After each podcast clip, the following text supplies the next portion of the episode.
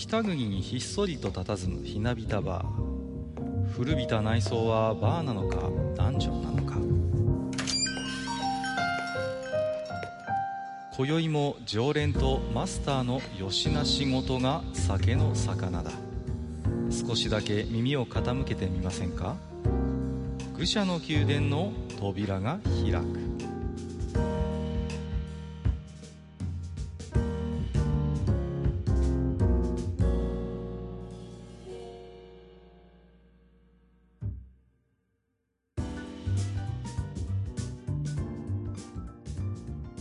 いやいやマスター、今日も来ましたよ。はいはい、いらっしゃい。どうも。今日ね、2018年としてはですね、はい、初めて、お越しいただいているんですけれども、早速ではありますけれども、ゲストの方ご紹介したいと思います。毎度おなじみ、みごりさんです。こんばんは。どうも。左胸を押さえつつ登場のにおりですなんか噂によりますとね、少し肋骨を痛めたなんていうねことも聞きましたけれども、もう頑張って痛み止めを飲んで、参戦しております。よろしくお願いします。大丈夫ですかね。いや大丈夫です、うん、はい。あばらはね、僕もやったことありますけどね、くしゃみとかしたりね、咳込むだけでも結構痛いですからね、痛めるとね。そうですね。今日はね、喋るだけでもビシビシ言ってますけれども。本当ですか。もうできるだけね、にごりさんから爆笑を取れるようなね、面白トークをこう目指してですね。あれそういうことじゃない。まあね、あれだよね。打ち合わせで俺言ったことを普通に喋ってるよね。そうだね。ばらさないでくださいよ、ちょっと。俺が言ったのにね。そうそうそう。まあ、ね、いいんだけどさ、人のネタをこうやってね。いつものことだしさ。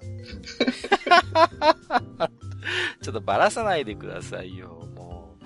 まあ、何ですか。最近の、こう、ね、SNS 周りのこう話題を見ますとね、何ですか。F1 がですね、今年からグリッドガールを採用しないよなんていうことでね、ニュースになってまして、はいはい、まあ、これメディアによってはね、レースクイーンがいなくなるっていう言い方をしているところもありまして、まあ、うん、正直ね、私みたいにあんまり F1 詳しくないと、レースクイーンとグリッドがあるってじゃあ何が違うのかななんてことを思ったりもするんですけれども、この辺はマスターはどういうふうにニュース見てるんですかね。はい、まずですね、はい、F1 においては、いわゆるレースクイーンと言われるような、うん、ドライバーのそばに傘を持ってね。そうそう、よくあるね。まあ、昔であればハイレグのこう水着みたいなのを着てですよ。はいはいはい。ニコニコ笑って愛想振りまくっていう、ああいう女性はですね、うん、実は F1 の世界にはいないんですよ。ああ、うん、そうなんですね。うん、で、グリッドガールというのはですね、うん、実際に F1 マシンがまあ決勝でスタートしますという前に、はい、スターティンググリッドに着くんですけども、うん、その時に、そのスターティンググリッドのところに、その、グリッドにつく選手の、ゼッケンの番号を持った、その札を持った女性が立っていると。はいはいはい。だからなんていうかな、その、甲子園あるじゃないですか、高校野球の。うんうんうん、で、あれの入場で、うん、ほら、あの子がね、プラカードなんとか高校っていうプラカード持って入場してくるじゃないですか。うんうん、はいはいはい。ああいう感じ。なるほどね。うん、で、大体は、その、サーキットで国が違うから、うん、はい。なんかその国の民族衣装を着たりとか、まあ、その、スポンサーがついてるので、なんかスポンサーに関係する服を着てるとか。はいはいはいはい。うん、いわゆるこう、ものすごいこう魅惑の M ラインみたいな、そういうのを着てくるわけではないんですよね。うん、画像を見てもね、いや、映像以前から見ても思ったんですけど、さほどね、うん、そう露出の高い服を着るわけでもなし、ね、うん、どちらかといえばそのレースが行われるお国柄とかコンセプトみたいなものを割とこう体現しているような格好をしていることが多いのかなってちょっと思ったりもしましたけれどもね。いや、まあ、男の欲目って言われるかもしれませんけど、はい。僕は華やかでいいと思ってたんですけどね。うん、ね。いや、本当に、なんていうのかな。まあ、こういう言い方していいかわかりませんけど、やっぱり、レースクイーンとはまた違う、その、レースの花であってね。うん、うん、うん。その、やっぱりその、レースに花を添えるという意味ではね、僕自身も特に何かそのこと自体にね、こう、とかくうんぬんということは個人的にはなかったんですけれども、まあね、いろいろなんかね、女性差別だなんだとかいろんな声があるようですけれどもね。いや、あれなんですよ。去年だったか一昨年だったか、まあやっぱりそういうなんか難癖をつけた人がきっといたんだと思うんですけど、はいはい。じゃあっていうことで、グリッドボーイっていうのをですね、ボーイ試したことあるんですよね。はい。へえ。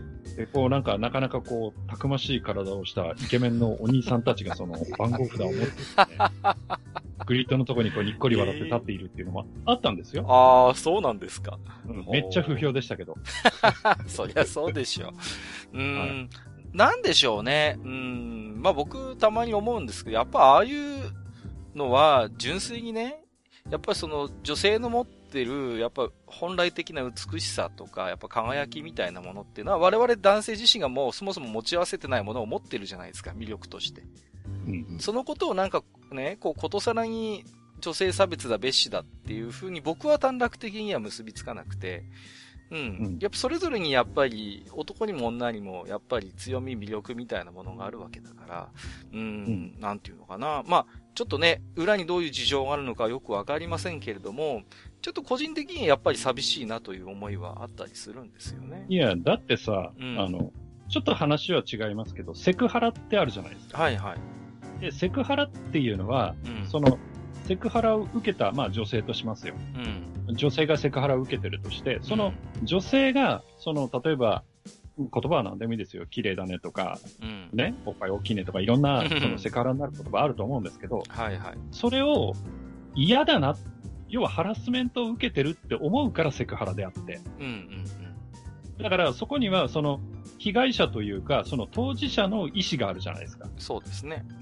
でも、今回の、その、グリッドガールうんぬんっていうのは、その、じゃあ、グリッドガールの皆さんはどう思ってるの？あの人たちはいやいややらされてるの？っていうことを考えると、まあ、ネットとかにも上がってるんですけど、彼女たちは彼女たちで、プライドを持って、この仕事が好きでやってますっていう話なんですよね。そうですよね。で、それに対して、じゃあ、外からやいのやいのと、やれ、それは、その、まあ、よく言うじゃないですか、女性のその性としての、なんか、消費だとかね。商品化とかね、まあ、いろんな言い方ありますけどね。搾取とかね、なんか言うじゃないですか。なんか、僕にしてみればおとといきやがれって思いますけどね。なかなかね。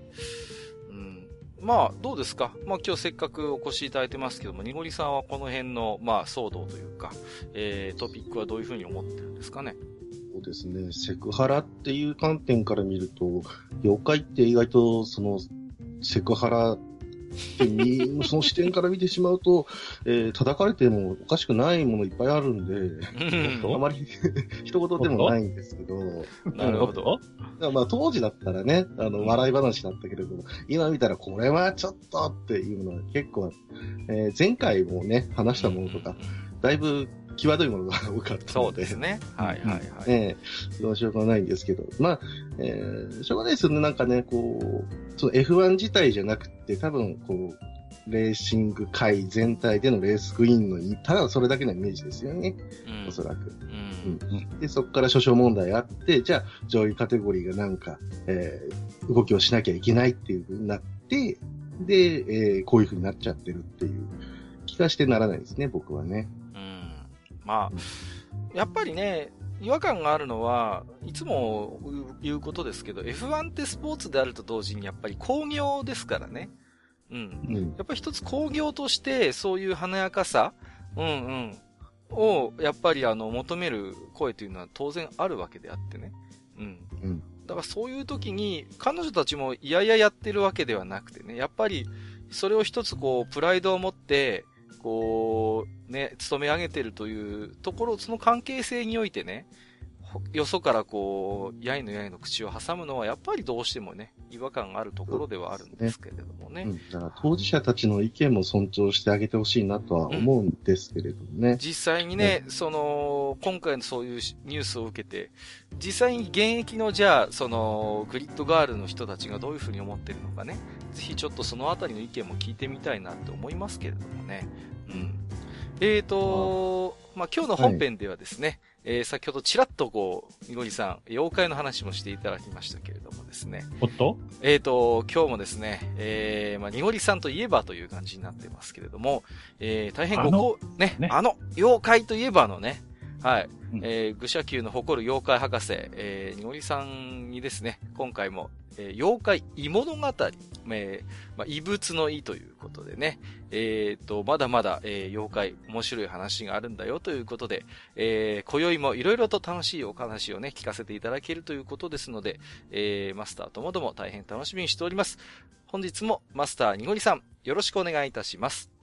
よろしくお願いします。ハードル上げるなぁ。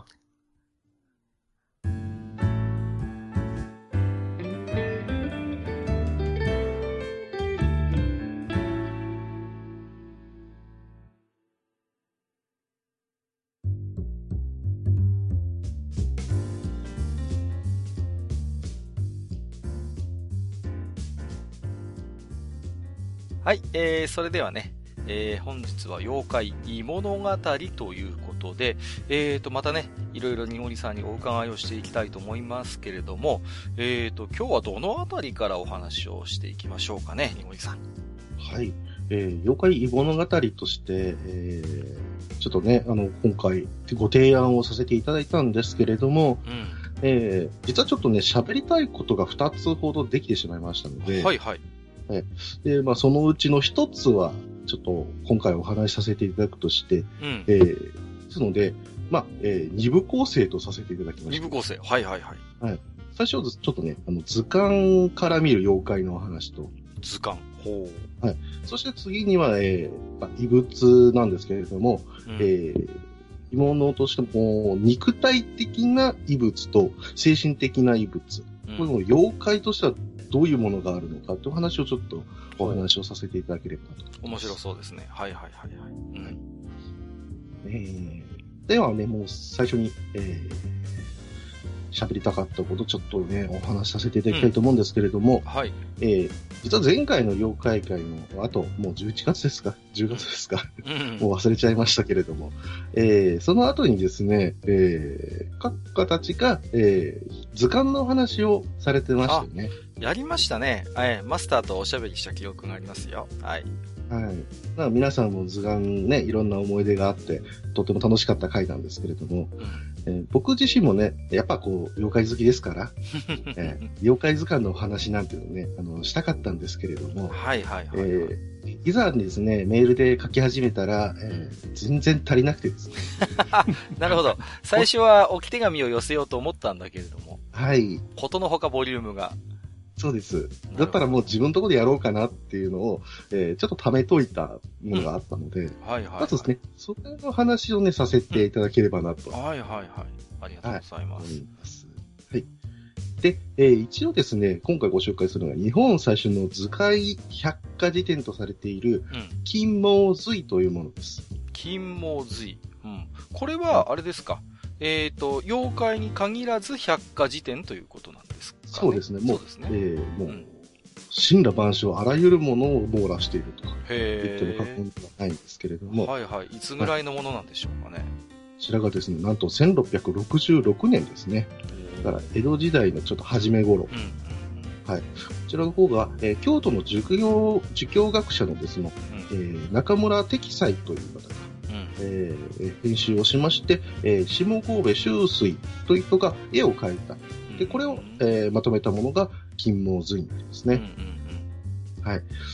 で、その内容なんですけども、非常にですね、まあ、短くまとめてあった説明があり、で、すごくね、精細に書かれているけれども、大きく描かれている図もあって、そして特徴的なものが、漢名と日本名。こちらがですね、両方とも載ってまして、で、それを比較することができると。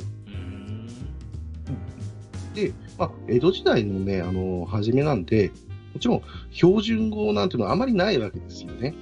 はいはいはい。ですので、まあ、中国由来の音とか字とか、そのままをですね、使っていて、で、まあ、ちょっと混沌としている状態という時代もありまして、図鑑としてもなんですけれども、それらと和名との、違いとか、これが、同じ意味だよっていうものをそれぞれ理解するための辞典としても使えたという。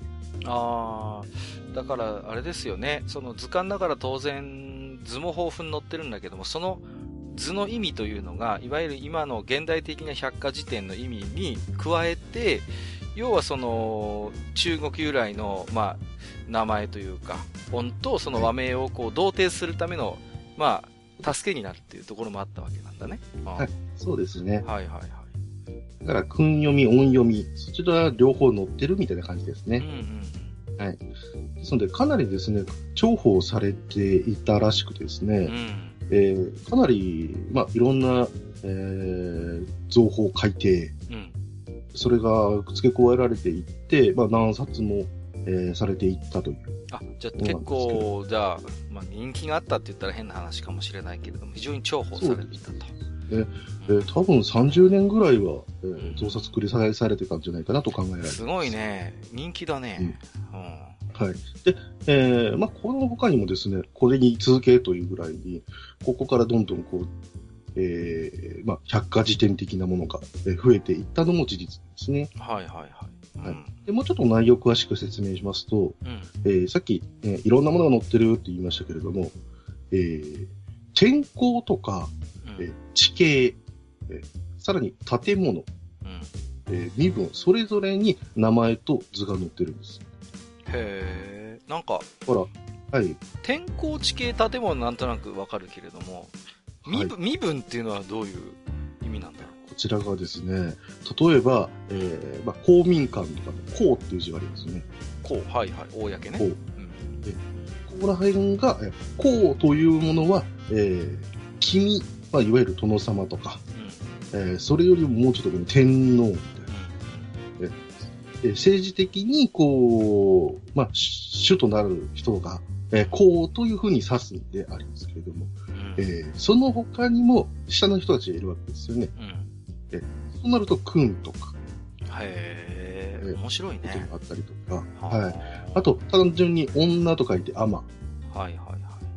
これの意味は普通に、中産ですね。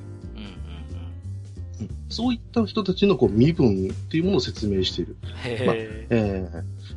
これがどっちかというと平安時代とかここら辺のものを指すっていうこともあったので、昔の文献を読み解くようにこう説明されてるんではないかという説もありますね。古典に当たった時に、これは実際どういう立場の人間なんだろうっていうことをこう、解説しているっていう意味もあるのかな。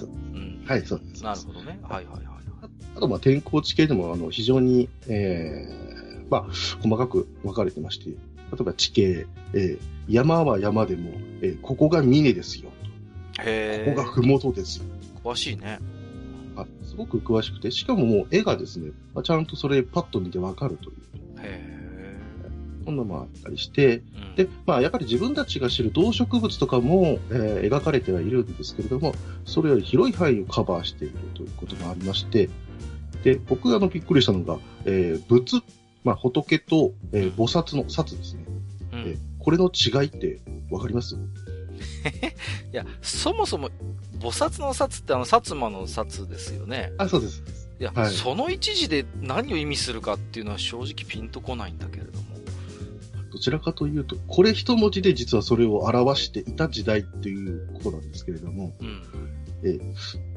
仏っていうのはもう、ブッダ、仏様になって、で、人々をこう、見つめている、神的な存在なわけですけれども、菩薩はそれを目指している最中の人なんですよね。なんか、菩薩っていうのはなんかさ、特定のあれじゃなくて、状態を指すっていうのはなんか聞いたことあるんだよね。そうです、そうです。菩薩状態って言っていいんですか？そういう。そんな感じですね。ですけど、結局今でも結構混同されていますよね。そうですね、なんかね。だから結局こういった、書物があったとしても、民間的には、それでもカバーできないぐらい、仏教の信仰が、盛んだったという面もあると思うんですよね。そういう解説まで載ってるんだ。ここから読み解けるというところもあるんですけれども、正直現代人にとってもまだまだ、読み取れるというか、教えがある書物だなとはいはいはい、思っているんですが、その中でもですね、妖怪、これも実は載っているんですね。へー、妖怪が載ってるんだ。面白いね、はい、だって百科事典って普通はこうね、この世の中にある森羅万象をこう載せるのがさ、まあ、はい、イメージとしてあるんだけれども、そこに妖怪も載ってくるんですね。そうですね、むしろ妖怪が、まあ、その森羅万象に完全に入っていた時代と言える。ああ、そういうことか。だから、はい、今の我々がこう考える妖怪よりもよりこう自然に近いっていうのかな、うん、そうですね、うんうん、まあ、それもありますし、中国の、まあ、書物とかを読み解くときにも使うという、はいはい、用途もあったので、うん、よく出てくる妖怪、まあ、幻獣、そちらの方の、解説が載っていると。うん、面白いね、うん、はい。そんなわけで、久々の妖怪クイズをやってみたいと思います。久々ですね。たまにありましたけども、はい、今までも妖怪クイズ、もう、はい、第1回から全然やってなかったんですけども、これはじゃあ後で、あれですね、はい、はい、実際に出題した絵なんかをね、ブログの方に貼っつけておきたいと思いますけれども、はい、はい、まあ、そんなわけでちょっとお二方にご協力を、いただいて、これからですね、4枚の図を見せていただきます。うん、で、その妖怪、まあ、幻獣ですね、そちらの方の名前を答えていただきたいと思います。よし、来た。はい。紐づいてですので、官名、和名、どちらも載ってるので、どちらかが当たれば正解とさせていただきます。はい。で、まあ、一人ずつ指名される、していくので、僕が図の説明した後、これが何かを回答していただければなと思います。うん、はい、そしてリスナーさんなんですけれども、まあ、図をちょっとね、見ることができないっていうこともあると思うので、まあ、説明をした後にですね、どんな妖怪だろうっていうことをちょっと想像してみて、うん、で、合ってるかどうかっていうのでちょっと楽しんでいただけたらなと思います。はいはいはい。ちなみにですね、これから見せる図は、川出書房主任社から出版されている江戸の科学大図鑑から写させていただきました。ほう、川出書房といえばね、最近ね、芥川賞ですか、はい、ね、元気ですけれどもね。元気です。うん、はい、気になる場所ですよ。うん、はい、面白い本なのでぜひ、読んでみていただきたいんですけれども、はい、では早速第1問を言ってみたいと思います。うん、じゃあマスターからちょっと言っていただければいいでしょうか。はいはい。はい。ではまず説明読みますね。全身縞模様で猫みたいな顔。それ以上特にね、例えがないのでこちらは、何の妖怪でしょう。まあ、説明だけだと猫ですけどね、だけど、まあ、図を見るとね、これあれですか、いわゆる四神のうちの一つの白虎とかですか。はい、正解でございます。はい、これもう分かりやすい図なんで、あまりクイズにもならないかもしれませんが、うん、まあ、ひどめでやっぱり白虎と分かるやつですよね。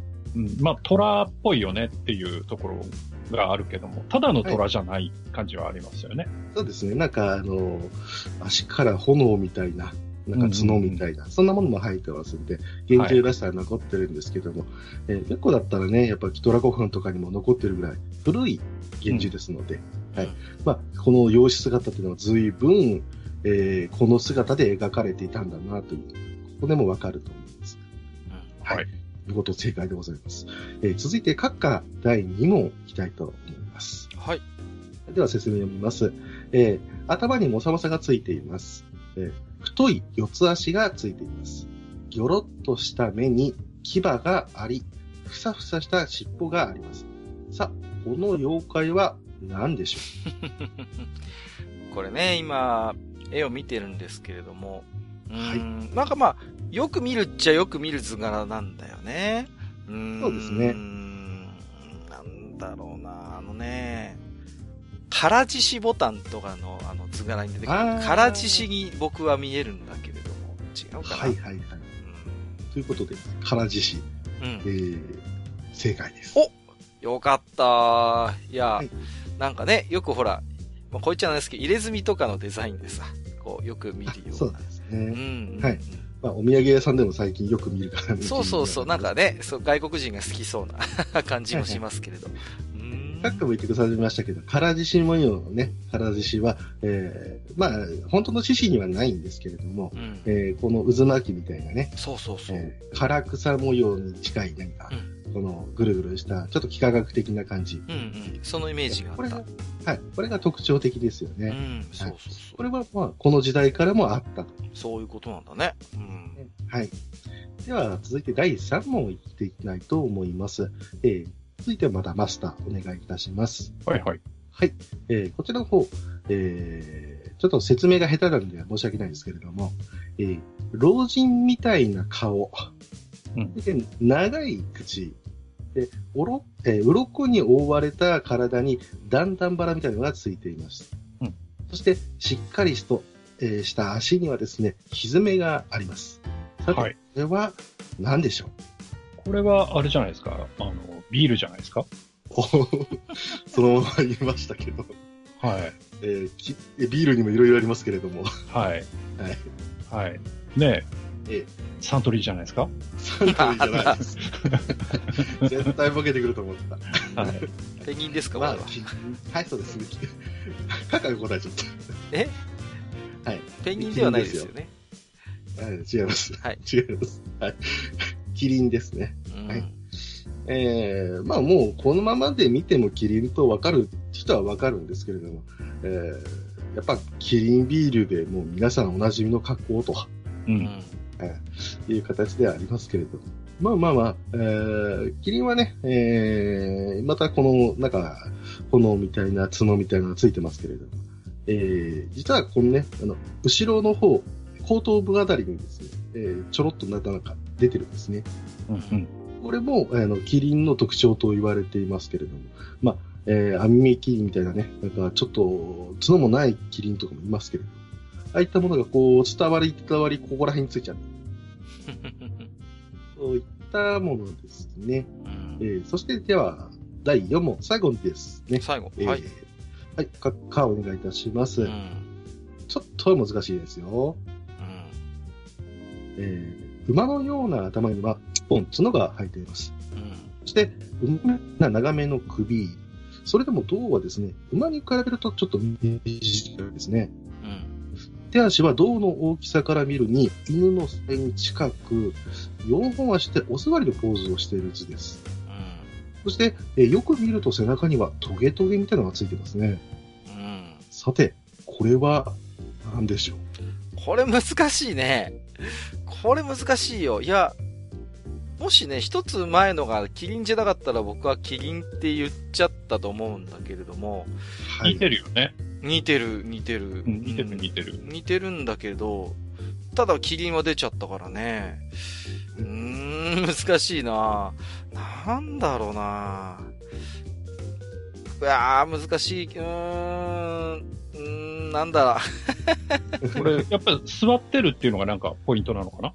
座っているポーズっていうのはどちらかといえば、まあどっしりとしたイメージって感じですよね。どっしりとした。はい、で僕今説明をしたんですけれども、個人的には、今僕が知っている姿、これを想像するに一つぐらいしか合ってません。いやー、なんだろう。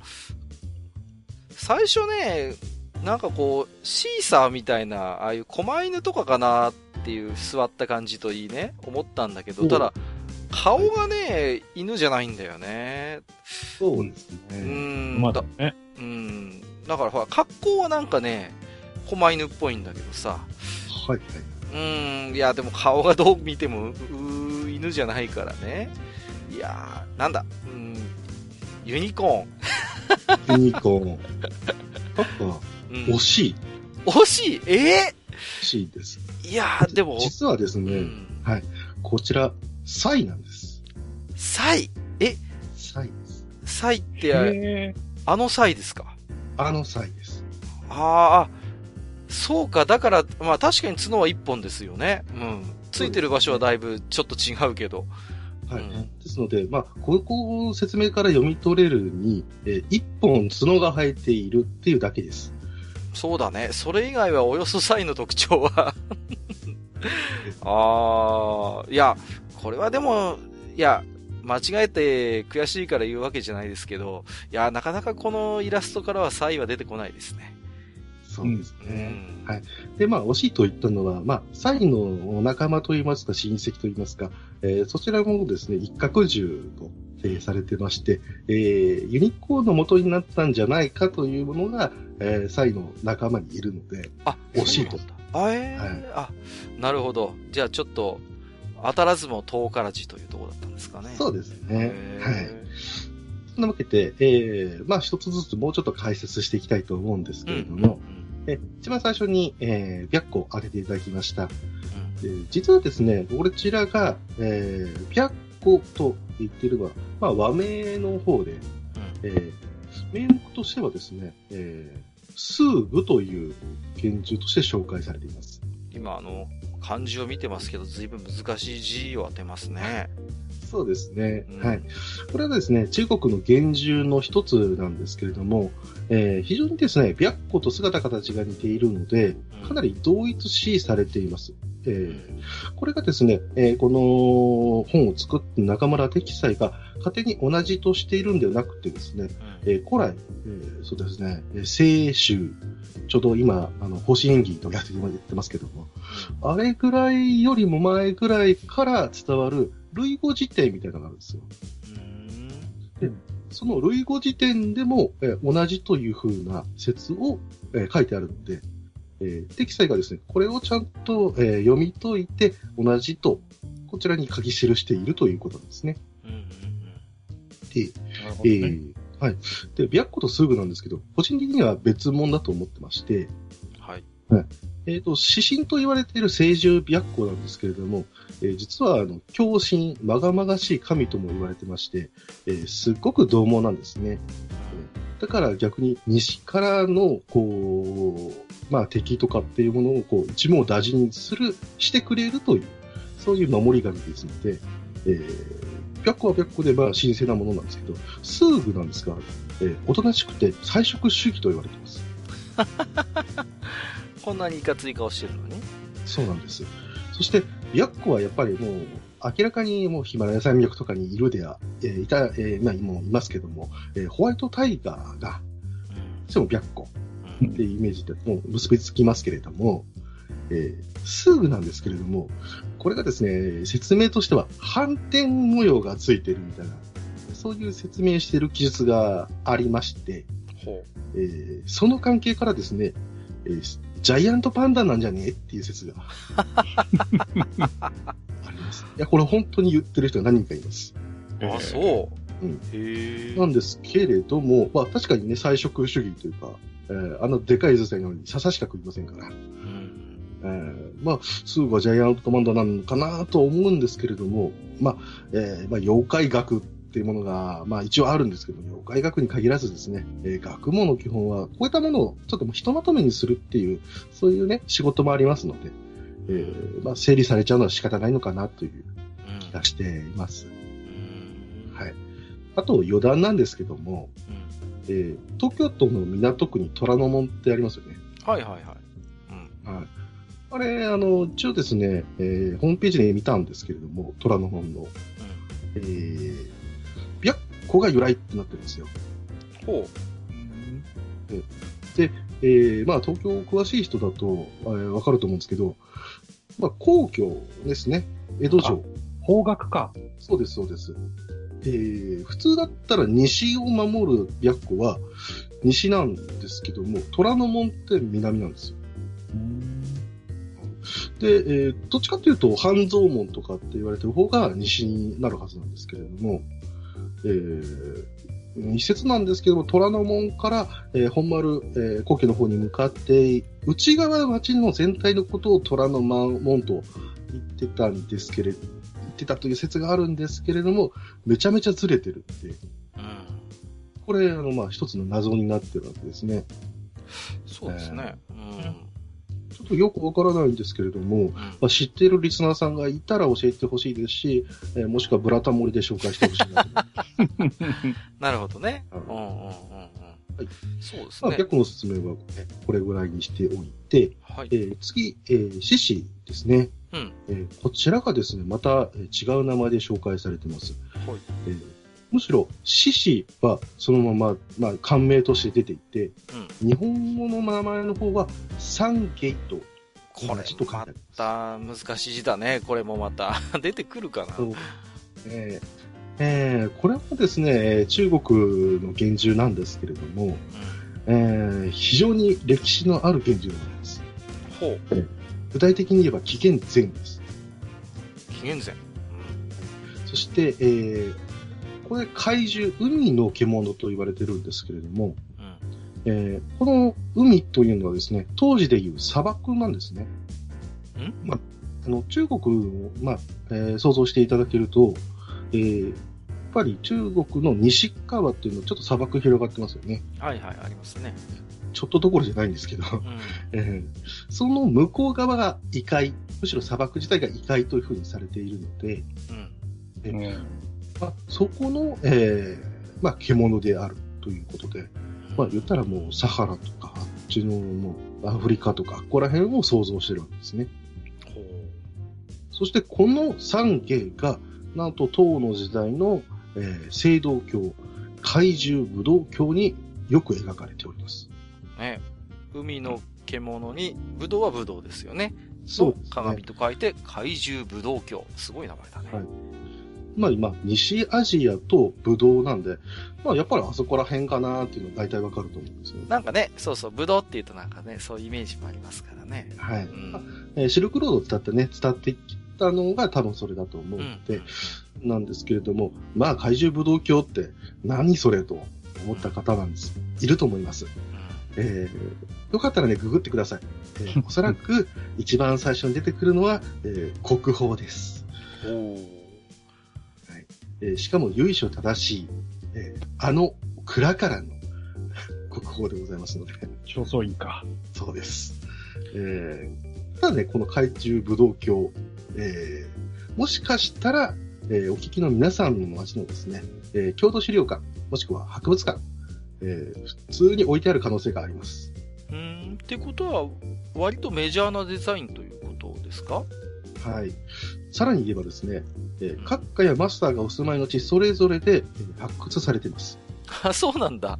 へえ、はい、いや、我々言ってみてもね、東北および北海道の人間ですから、ね、はい、うんうん。なかなかこういうものはね、出土しない方の地区にいるんですけれども、それでもあるんだ。それがですね、実はこれ、中国から持ってきたものとも言われておりまして、うん、その輸入経路がですね、実は北の方から巡ってきたんではないかと。ほう、あ、だからこそその、まあね、マスターの場でこう言っちゃなんですけど、まあ、蝦夷地といいますか、はい、私どものような、そういうところから遺跡の力も出てきたと。そうですね、むしろそこら辺が、ね、すごくですね、貿易の交渉がうまかったのが、あそこら地域の方々なんですよね。だから、まあ、大和とかここら辺の国とかと、貿易をして輸入をこう仲介していたと。だからこそ北の地域からも出土していると。はい。そしてさらにそれ以外にですね、輸入してきたもの以外に似せて作った防生鏡というものがあって。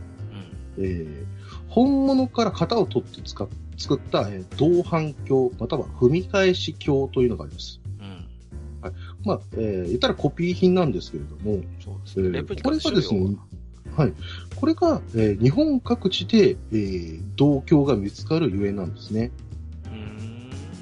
はい、しかもですね、これ今度中国でもよく間違えられるっていうか。逆輸入まであったくらいのすごく成功にできているんですね。なんかこう日本らしいっていうか、じゃあ非常にレプリカといえども、はい、なんていうのかな、手を抜かずに作っているというか、むしろ大変成功に作っているということなんですね。そうなんです。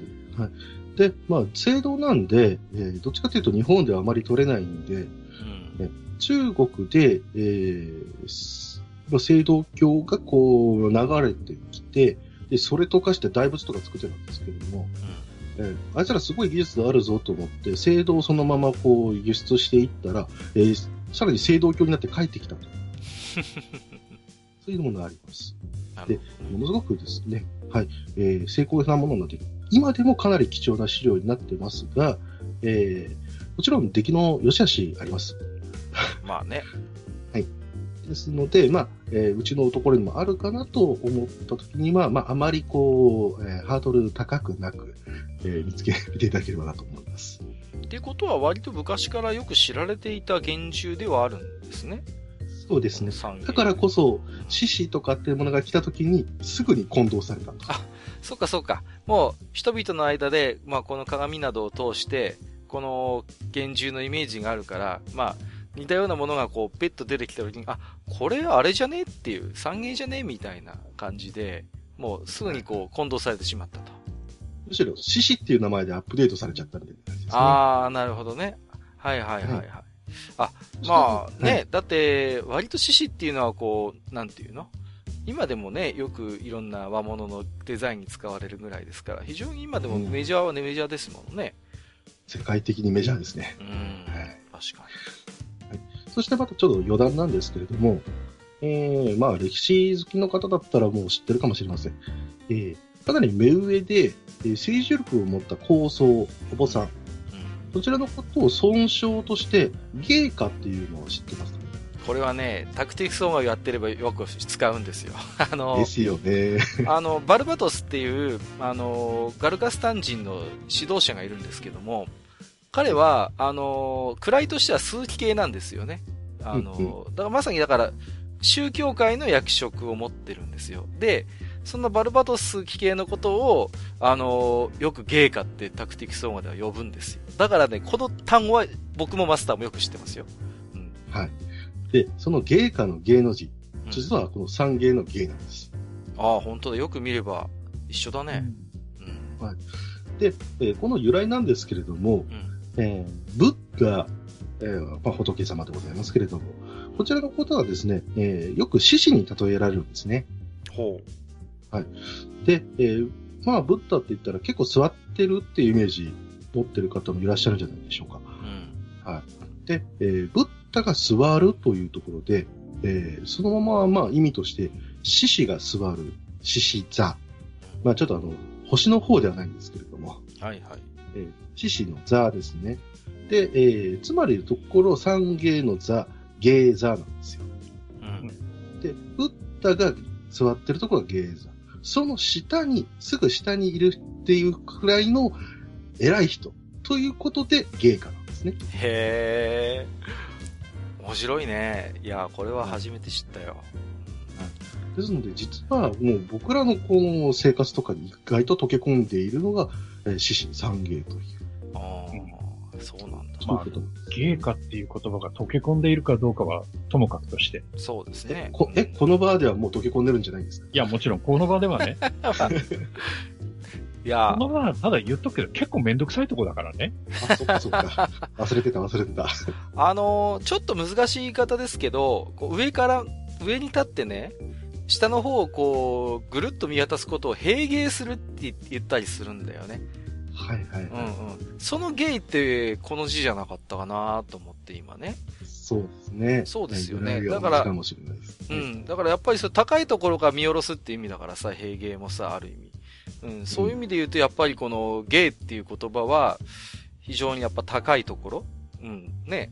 今、高僧って話もありましたけれども、やっぱそういう意味もあるんだろうね。うん、はい。だと思います。はいはいはい。では続きまして、キリンのお話をしてみたいと思います。うん。キリンはね、ホオズキの冷徹にも出てきましたね。そうですね。もうメジャー級のメジャーですけれども、ね、この、金毛髄の方では、説明書きの方にですね、メスを木と言い、オスをリンというと書いてあります。あ、そうなの？で、まあオスメスがあるんだというところで多分皆さんびっくりしているところもあるのかもしれませんが、もしここでですね、あれそれ逆じゃないのって思った方は、相当なまあ歴史もの好きな方、もしくはこの、妖怪好きの方か、うん、あるいはですね十二国旗ファンの方です。はい、僕それですだからいや逆じゃねっていう思いましたね、うん、はい、そうなんです。で実はですね日本でも中国でも、その他アジア、ベトナムとか、マレーシアとかここら辺ですね、そこでもですねたびたび逆になって伝わっている数があります。うんうんうん、はい。で姉妹的には歴史的文献とされる国の創立に関わるような文献の中でも逆転している場合があります。ああ、もうなるほどね、はい、まあ、実はそれがこれなんです、うん、例えばすごい卑近だけど豆腐と納豆みたいなまあそうですね、はい、で一応ですね現代の研究においてはですねオスが木メスが輪と書かれた、中国のですね漢字辞典、設問開示が正しいという説が定着しつつあります。あ、そうなんですね、うん、はい、はいはいはいはい。ですので十二国旗の、まあオスが木の文字がついて、メスが輪という文字がついていると、うんうんうん、そちらの方が正解です。あ、なるほど、はい、小野冬美さんが合ってます。あ、大丈夫ですねそこはね。あ、はい、安心しました。またちなみにですけれども、設問開示の成立は西暦100年、うん、日本に移された本が渡ってきたのが820年ですので、うん、まあ、半分以上というか、うん、もう全然歴史の重みが違うというか。そうですね、うん、平安時代か、はい。ちなみにこの設問開示の写本も国語となっております。すごいね。うん、国語、はい、うん。そしてもう問題の3位に行きましょう。そうそう。いやー、散々悩みましたよ。3位にはとても見えない、これは。うん。まあ、それもそのはずなんですけどね。だって3位って見たことないですから。うん当時の方は本当に。うんでしかも、今考えてるんですけど、差異をどうやって説明しようかって悩むじゃないですか。悩みますね。はい。で、一応ですね、しかもこの差異は、漢名の方では、開地というふうにされています。開地？開地です。うん。で、もしかしたら知ってる方もいらっしゃると思うんですけれども、女神転生でおなじみの、うん癒し系電撃悪魔。あ、いるね、確かに。あのカイチか。はいはい、まあ、もう本当にね、雷みたいな、稲妻みたいな形した角生やしてて、羊みたいな、うんね、姿してるのはあのカイチですけど、モコモコしてるそのカイチはこのカイチです。だってメガテンのやつモコモコしてるよ。なんか、こう、はい、ふわモコ系じゃないですか。モコモコはい。でも、ほら、四足歩行でしょ。うん、まあね。はい。いや、四足歩行ですよねって言われて、いっぱいいるじゃないですか、いや。うん。いや、この当時はそれで十分だったんです。ああ、そうですか。ちなみにカイチなんですけども、うんめちゃめちゃご利益があります。あ、随従ですね、随従。はい。もう本当に随従中の随従と言っても過言ではないんですけども、拝むだけで体にいいとされてます。あら、素晴らしいね。ちょっと。で、戦争が起こったとしますよね。うん。でその戦争で、こっちがなんか無理言ってるぞと思ったらですね、そっちの方の人を、角でブスリと刺します。すごいね。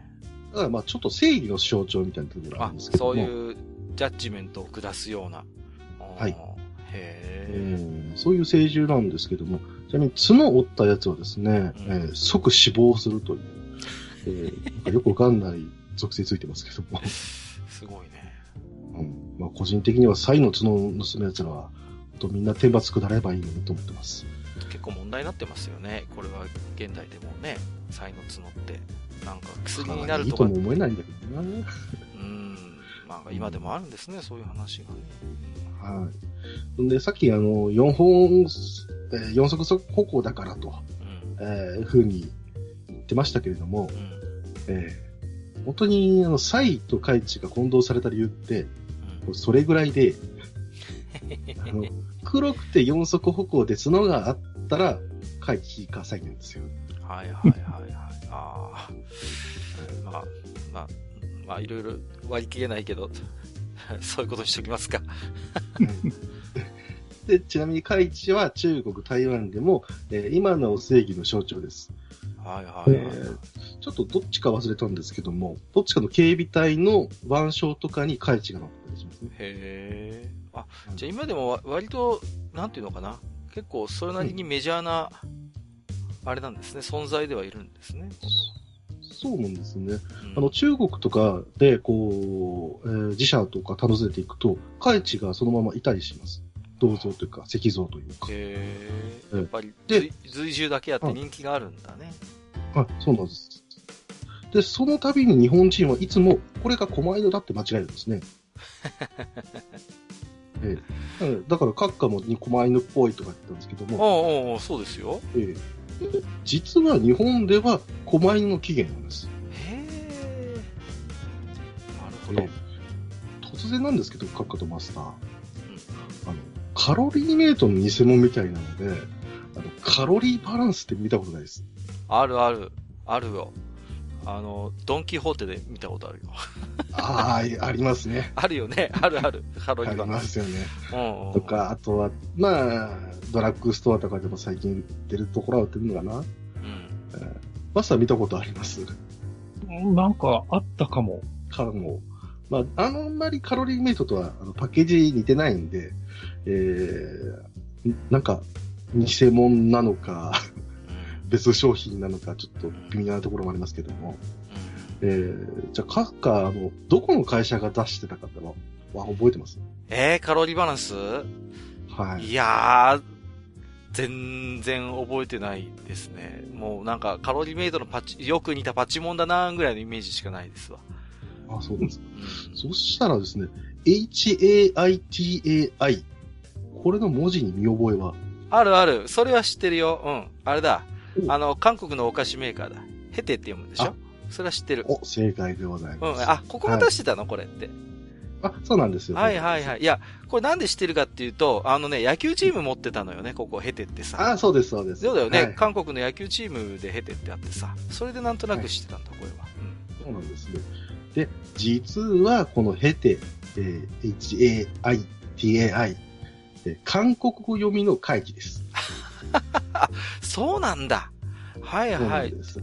じゃああれか、言ってみればなんかジャイアンツみたいな感じでキリンズみたいな、そういうまあそんな感じですよね、イメージとしてはね、はい。で、本当に有名な企業で、多分ロッテの1個下か2個下ぐらいの企業ランクだと思うんですけど。いや、だってヘテのお菓子って、まあ、僕何回か韓国行ってますけど、コンビニとか行っても置いてたよ、割と。はい、かなり置いてある。いろいろ出してるよね、ここはね。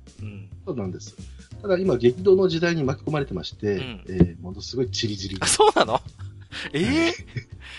で今なんとかグリコと組んでですね、ポッキーを韓国国内で売ってますそうなんだ、へえ、人々の正義を司る部分もあれば健康を司るっていうものも。そうかそうか。非常にじゃあ食品っていうか、そういうお菓子メーカーとしては企業イメージがいいんだね、このキャラクターって、この追従は。そうですね。なので、まあ、すごく馴染みある、ありがたい存在なんですね、カイチ。まあ、キリンだってね、まあ確かに元はといえばさ、随従だし、なんていうの？あんまりもう一般化しすぎてあんまり僕ら意識しなくなりましたけど、非常にね、縁起のいいやっぱりね、幻獣ですからね。はい。そうですよね。なんか、今、ね、紹介したのもね、みんなそういった、ご利益ありそうなものだったりするので。そうですよね。だからこそ人気があるっていうかね、すごい、そうです、そうです。普及してるっていうのがあるんでしょうからね。だからこそこういったものを、まあ、大切にしてくださいねという意味で、載せているのかもしれないですね。なるほど。さあ1個、やりたいこと終わったんですけれども、今何分ぐらい経ちましたなんで尺を気にしてるんですか。まだまだ40分ぐらいですから大丈夫ですよ。あ、大丈夫。いけますいけます。では第2部に移りたいと思いますけれども、その前に本日のババア。あ、ここで挟むんだ。来た。ここで挟んできた。出た。なんでか知らないけど人気が出てしまった本日のババア。そうなんですよ。これね、ファンがいるんですよ、本日のババアはね。前回あんまり妖怪界来たみたいな反応がなかったので、どっちかっていうとやらなくていいのかなみたいな感じもしつつ、自分のポッドキャストで、グシャキル出たくないアピールがようやく通じたのかなと。何言ってるんですか。演技でもないこと言わないでくださいよ、本当に。まあそんな若女で、本日紹介しますババアは、帳面養女です。え？帳面養女。帳面養女、いやだからババアの話でしょ。いや違う。養女じゃ困るんだよ。養女は、怪しい女と書きます。やっぱりね。だと思いました。はい、そっか。幼女のね、妖怪もね、紹介できるんですけれども。帳面、帳面って何よ、帳面って。顔がでかいんです。あ、長いの？長いっていうかでかいんですね。でかい。帳面の帳ってどういう字なのよ。長いです。あ、そうかそうか。帳面って。長い面の怪しい女です。うん。うちの近所に見ますけどね、そういうババアはね。いやでも、ね、このババアなかなかいないんじゃないですかね。ほう。なんせまあ皆さん和室を想像していただいてですね、障子がね、両開きの障子があるとするとですか。はい。あれ高さだいたい3メートルぐらいですか。うん、決まってるよね。ですよね。ですので3メートルぐらいですかね。3メートルもある障子って。ないかな、でもですね、この帳面養女、開いた瞬間に、顔がボンと出てくるというんでしょうか、オープンしたのに一面に顔がある。怖っ。襖をパッと開いたら、丸々顔があるってことですか。顔がある。ババアの顔がある。ババアの顔は厳しいものがあるね。くちゃでね、ちょっとね、くちゃくちゃ言ってね、なんかシミだらけの、ね、ババアの顔が一面あって、その行く手を阻んでくるんですよ。やだね。なんですか、ただ、家に出るってことですか、じゃあ。まあまあそうなんですけどね、まあそれだけなんですけどね。いや、なんかあるでしょ、そこにほら、帳面養女の生まれた悲しい、ストーリーとかさ、何か。一応、出てきた話のストーリーみたいなのは、残されてるんですけども、異能仏懐録という、まあ、どっちかっていうと話はない物語なんですけども、そこのところで、主人公がですね、その物語は、異能平太郎っていうんですけども、子供です。こいつがですね、1ヶ月の間、毎日妖怪に襲われるって話があるんです。何その、ゆめこちゃんみたいな、その妖怪と関わりの深い主人公は。なんかそんな感じですよね。で、普通の人だったら、もう参っちゃって、精神おかしくなるような毎日なんですけれども。だって、あれでしょ、とっかいひっかい違う妖怪がいっぱい出てくるわけでしょ、要は。あ、そうです、そうです。いや、それきついよ、それは、ちょっと。厳しいんですけども、平太郎くん全部平然としてます。すごいね。シャバケっていう小説がありますけど、あれの若旦那みたいだね。そう、まさにね、どっちかというと、こっちが早いのかな。かなり似た話なんですよね。そうなんだ。そして、その中で出てくるのが、この帳面養女でして、庭に出て、ふっと横見たら、出入りするところに帳面養女がいて、あ、出らんねえなと。いや、出らんねえなってそんな冷静に判断してる場合じゃないでしょ。うわってなるでしょ。持ってた杓子の絵ですね。で、眉間をガッてやるんですよ。怖いもの知らずだね。そのガッてやった杓子が宙にずっと浮いてるんですね。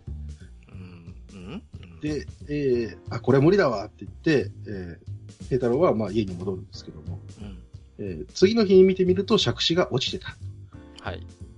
で、帳面養女はいなくなってたと。それで、以上です。は？以上です。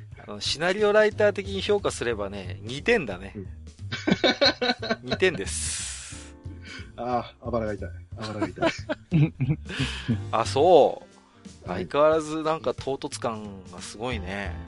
そうですね。ものによってはあとはね、攻撃手段としては舌でベロンとしてくるとかっていうのがありますけど。あ、そんな程度の、そうですね。まあどんな妖怪か一番わかりやすいのは、異能ものの記録を元にしたと言われる、平成異能ものの記録、朝霧の巫女を読むね。ほう。出てくる。はい、漫画です。はい。出てくる。こいつ。ちょっと出てくる。あ、じゃあちょっとチェックしてみようかな。はい。多分3ページぐらいですけどね。ちょい役だね。ちょい役だね。なるほど。はい、では第2部開演、はい、させていただきたいと思います。はいはい。第2部はですね、まあ先ほども、お伝えした通り、異物について、ようやく本題でございますけど。あ、ようやく異物語の異の部分がね。はい。はい。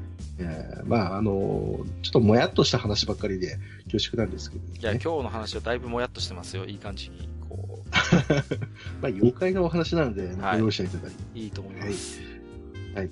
はい、まずですね、肉体的な異物と精神的な異物、それぞれをちょっとお話していきたいと思うんですけれども、うん、妖怪的肉体異物、やっぱりこれがないとね、ということで、ミイラでございます。出た、ミイラ。これはね、僕大好物ですね、これ。大好物ですか。僕、結構ミイラマニアだった時期があって、めんどくせえやつ。いやいや、まず、ね、うちの地元にまずね、カッパのミイラがあるんですよ。そうですね。うん。はい、カッパのミイラがあって、年に1回だけご開帳をしてくれるんですよ。年に1回だけなんですけど。はいはい、あるね、そういうの。あるでしょ、そういうの。そうそうそう。うん、でね、うん、それを見に行ったことがあって、すっげえと思って、あ、本当にカッパだと思って、うん、で、いろいろね、調べてみると、もう日本各地にそういうのがいっぱいあるんだってね、なんか。あ、そうなんですよ。人魚のミイラだ、天狗のミイラだ、ね、どこだっけな、茨城かどっかに、鬼の子供のミイラっていうのがあってね。はいはいはい、はい。見に行きましたよ。で、ちゃんと角が生えてんだよね。うん。そうですね。そうそうそう。まさにミイラに見られたわけですね。ミイラ取りがミイラになったということで。いや、だからね、こういうものは僕はね、大好物ですよ。うん、大好物。うん、即身物も好きでね、よく、調べたりしてた時期があります。まあ、ちょっとね。特に、そうですね、岩手と言ったら、そう。即身物の代表と言われる平泉ですよね。そうなんですよ。まあ、悲しい話なんですけど、やっぱりね、東北で非常に貧しい地区でしたので、まあ、飢饉が起こるたびにね、こういう話ってあるんですよね。うん。で、即身物が残ってる残ってない、まあ、いろいろあるんですけども、その都度やっぱり地元の偉いお坊さんがね、やっぱりそういう、なんかこうね、祈願をして、こう、そういう即身物になったりとかも、即身物じゃなくても、やっぱりこうね、人柱になって埋められたりとか、そういう悲しい話はね、いっぱいあるんですよ。貧しい土地だったんで。だからね、即身仏もね、平泉有名ですけれども、残ってなくてもそういう話っていうのはいっぱいこっちにあるんですよね。うん、そうですね。まあ、確かに東北にもある。まあ、逆にやっぱり東北だからあるっていうところもあって、やっぱりミイラになる条件っていうのもね、いろいろあったりして、乾燥していたりだとか、まあ、湿度ですね、が適正になってたりとか、あるいは保管状態ですね。もうちゃんとこうあまり日に当たらないというか、そういったものところが多いと、保管がされやすいと。まあね、やっぱり腐っちゃいけないからね、ミイラってことはね。うん、そうなんです。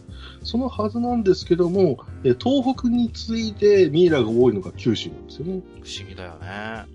はい。あれはどちらかというと、ミイラ信仰みたいなところが若干あるかなと、個人的には思うんですけれども、まあ、別にね、まあ、東北も、九州以外でもミイラいっぱい見つかっておりますので、現在でも言いますけど、あと僕がね、思い出すのは、佐賀の、とある酒造にあるカッパの全身ミイラとかね。これね、聞いたことあるよ。うん、やっぱテレビとか雑誌とかでいっぱいこう取り上げられていて、でその度にこう学者さんたちがですね、調査に乗り出すみたいなことが、やってた記憶があるんですけれども、続報を待てみたいな感じで全部終わってるんですよね。よくあるパターンだね。うん、ね、現在調査中であるみたいな。匿名リサーチ犠牲 X じゃないんだからさ、ちょっとね。そう。お願いします。なぜこんなことになってしまったのかみたいな。そうそうそうそう。ね。ビートたけしのバッグもびっくりですよ。僕年一回年末にやってるのすごい好きだったんですけどね、超常現象バトル X みたいなね。そうですね。ね、そうそうそう。今でもなんかコンビニの片隅にね。あ、なんか昔はね、結構そういう怪奇物の大百科っていっぱい出てたのよね。うん、軽文社とかね、あとはね、いくつかあったんですけど、はい、そういうのを出してる出版社がね、何でも大百科みたいなさ、はい、世界のミステリーとかさ、本当にあった、謎のなんとかみたいなさ、はい、まあ、僕は未だに一流科学雑誌であるところのムーをね、よく読んでるんですけれども。一流のね。まあまあ、日本の誇るね、うん、なんだって学研が出してんだから、もう間違いないですよ。一流科学雑誌ですからね。はい、うん、そうですね。まあ、ムーも、定期的にミイラ特集しますから、ね。そうなんですよ。もうね、僕が面白かったのはね、ノストラダムスの大予言の時にね、本当に起こるみたいなことがあって、よく見たら、1月の予告とか出てたりしてさ、出るんかいみたいなね。そういうのもありましたけど。信じてないじゃん。普通にしれっと事後予告しとるやないかい。今月で終わるみたいなこと言っておきながらみたいなね。おかしな話ですけど、ね。まあ、ムーもね、ミイラ特集は定期的にやってたんでね。この辺は、うん、すごい好きで読んでましたね。はい、まあ、先ほどもね、ちょっと僕も言ったんですけど、学者さんと研究者さんとかが、一応ね、本職なんですよ。解明するのがね。ですけど、そういう方が、こう、後々ね、そのことを語り出すと、まあ、不思議なら、そのままの方がワクワクするよねって、言葉を濁してるっていうね。それでいいのかっていう気がしなくもないんですけれども。まあね、紹介した佐賀の静雄さんではもう、どっちかっていうと、お酒のこう売り上げよりもカッパグッズの売り上げの方が多いんじゃねえかっていうぐらいの展開の仕方してらっしゃって。まあもう、そういう意味で言えばさ、非常に身も蓋もないけれどさ、ご利益はあるんだよね。そういうわけなんですよね。で、九州、あと大分だったかな、鬼のミイラがね、あるっていうところがあったんですけども、近くに温泉みたいのがあって、こう、山のところからブクブクと、煙がこう出ているみたいなところが、まあ、地獄谷みたいなね、ところあるんですけども、まあ鬼と地獄ってやっぱり結びつくじゃないですか。はいはいはい。これはもう昭和、初期ぐらいの話なんで、今お咎めないと思うんですけど、鬼のミイラをですね、その地獄谷にこう立たせて、ここが鬼の温泉だぞみたいな。写真を撮ってですね、そのままポストカードにするという。もう狂気の沙汰だね。いやー、そして、ね、近くにある観光施設のレストランみたいなところにその鬼のミイラを座らせて、写真を撮ってポスターにすると。いやー、おいおい。もう観光資源になってるじゃないですか、もう。まあ、そのまま使ってるのか、はめ込みなのか知りませんけれども。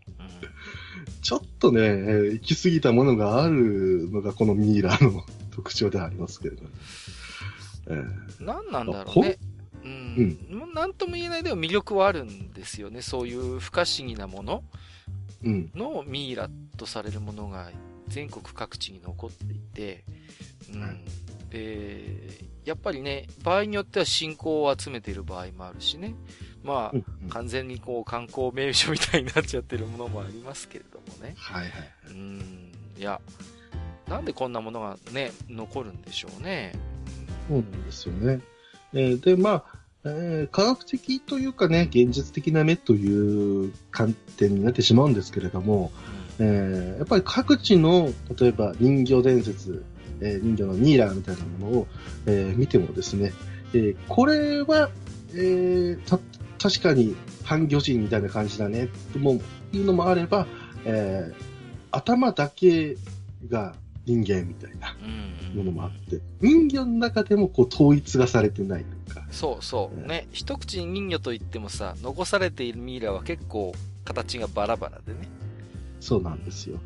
だったらもう妖怪というものを生物として見たときには、そういう種類とはちょっと違ったんじゃないの、統一した種類ではなかったんじゃないのっていうのがどうしてもありますけれども、ただ、また別の科学的な面から見ると、それを全部否定しきれないというのも現実で、ほう、たまにあるんですけれども、お土産でなんかミイラの標本みたいなのを買ってきたと、でこれちょっと見たらですね、ものすごく珍しいもので、例えば突然変異だとか、そういったものでこう頭が2つとかね、例えば頭がないものだけど生きてるみたいな、そういったものが実はちゃんと調べると本物だったと。ああ、なるほど。そういったものも実はあったりして、で、まあ、妖怪のミイラ全てに言えることではないんですけれども、否定しきれないものもあると。そこがね、面白いですよね。なんかさ、まあ、人魚のミイラなんていうとね、よく猿とか人間の頭部にそれこそ大きな魚の下の部分をくっつけてとかさ、そうです、まあなんていうまがいものなんじゃないのなんていう声もあって、まあ確かにそういうものが多いんだろうけれども、中にはね、これってでもなんかそういう取ってつけたようなものじゃないよねみたいなね、そういうものも一部あったりするから面白いんだよね。そうなんですよね。もう肉体として残っているわけですから、それをまあ信仰的に宗教的にと言いましょうか、やっぱ意味を持たせるという、そういったものはもう起こってしまっているので、もうしょうがないんですけれども、でもこの不可思議っていうものをそのままにしておくということは、ある意味宗教的な強みをもう持ってるわけなんですよね、だからそういう意味では存在してるんだよね。もはやね。だから、まあ、存在のまあ度合いというかなんというか、そのちょっと違うかもしれないですけども、明らかに存在はしているんですよ、ですのでそれがまあいいことでもあるし、まあ弱いところでもあるんですけれども、こういう妖怪を考えるときに肉体というふうなものを考えると、普通はもう肉体はもう朽ちていって昔のものみたいにはなるんですけども、ただこういったミイラが残っていることによって現実感というのがなぜか出てきてしまうと。そうですね。で、その幻想な雰囲気もありつつも、圧倒的ななんか自分がリアルに感じてしまう部分がある。ただ妖怪っていうのはどっちかというともう神格化されてないものだったりとか、柳名国夫先生的なことで言えば妖怪は神から譲るものみたいな、そんな言葉もありましたけども、妖怪自身は神ではなくて、妖怪であると、それでも、愛すべき隣人みたいな、親しい存在みたいな感じにはなりきれない。やっぱりそこはね、やっぱり壁はありますよね、もちろん。その、普通のなんていうか、尋常ならざるものっていうものではあるからね。もちろん神様とは違うし、かといってじゃあその辺のね、獣の類かと言われたら、やっぱりそれとも違うっていうね。非常にそういう意味では、こうね、絶妙なポジションにいるよなという。そうなんですよね。まあ非常に個人的なんですけれどもね。ただ、まあ目線の先、妖怪を見るときですね。なんかその妖怪そのものが、こうであるというふうに見ようとしていなくてですね。なんかそういったブレてるか形というか、こう残像みたいなそういうのをちょっと見ようとしてるんですね、僕は。なんて人間がやっぱりそのまあね、こういわゆる科学的に説明できない存在みたいなものをどこかで信じたいと思ってる気持ちってあると思うんですよ。まあね、やっぱりそういうものってないに決まってるっていう理性的には考えつつも、いやもしかしたらっていう時にそこにこう不思議な根拠を与えてくれるのがこういう残されているものたちなんですよね、うんうん、だからそこにやっぱりこう惹かれるんじゃないですか。その我々がそのこんなものに存在しないよ、ありえないよっていう、そこを少しこう揺さぶってくるような存在っていうのかな。そうなんですよね、うん、だから妖怪というのは、まあ、恐怖して、恐れおののく存在でもありつつも、否定され続けなければいけない存在と。そうですね。でも否定されるためには否定される対象がいないといけないわけでしょ。そうそうそうそう。うんうん。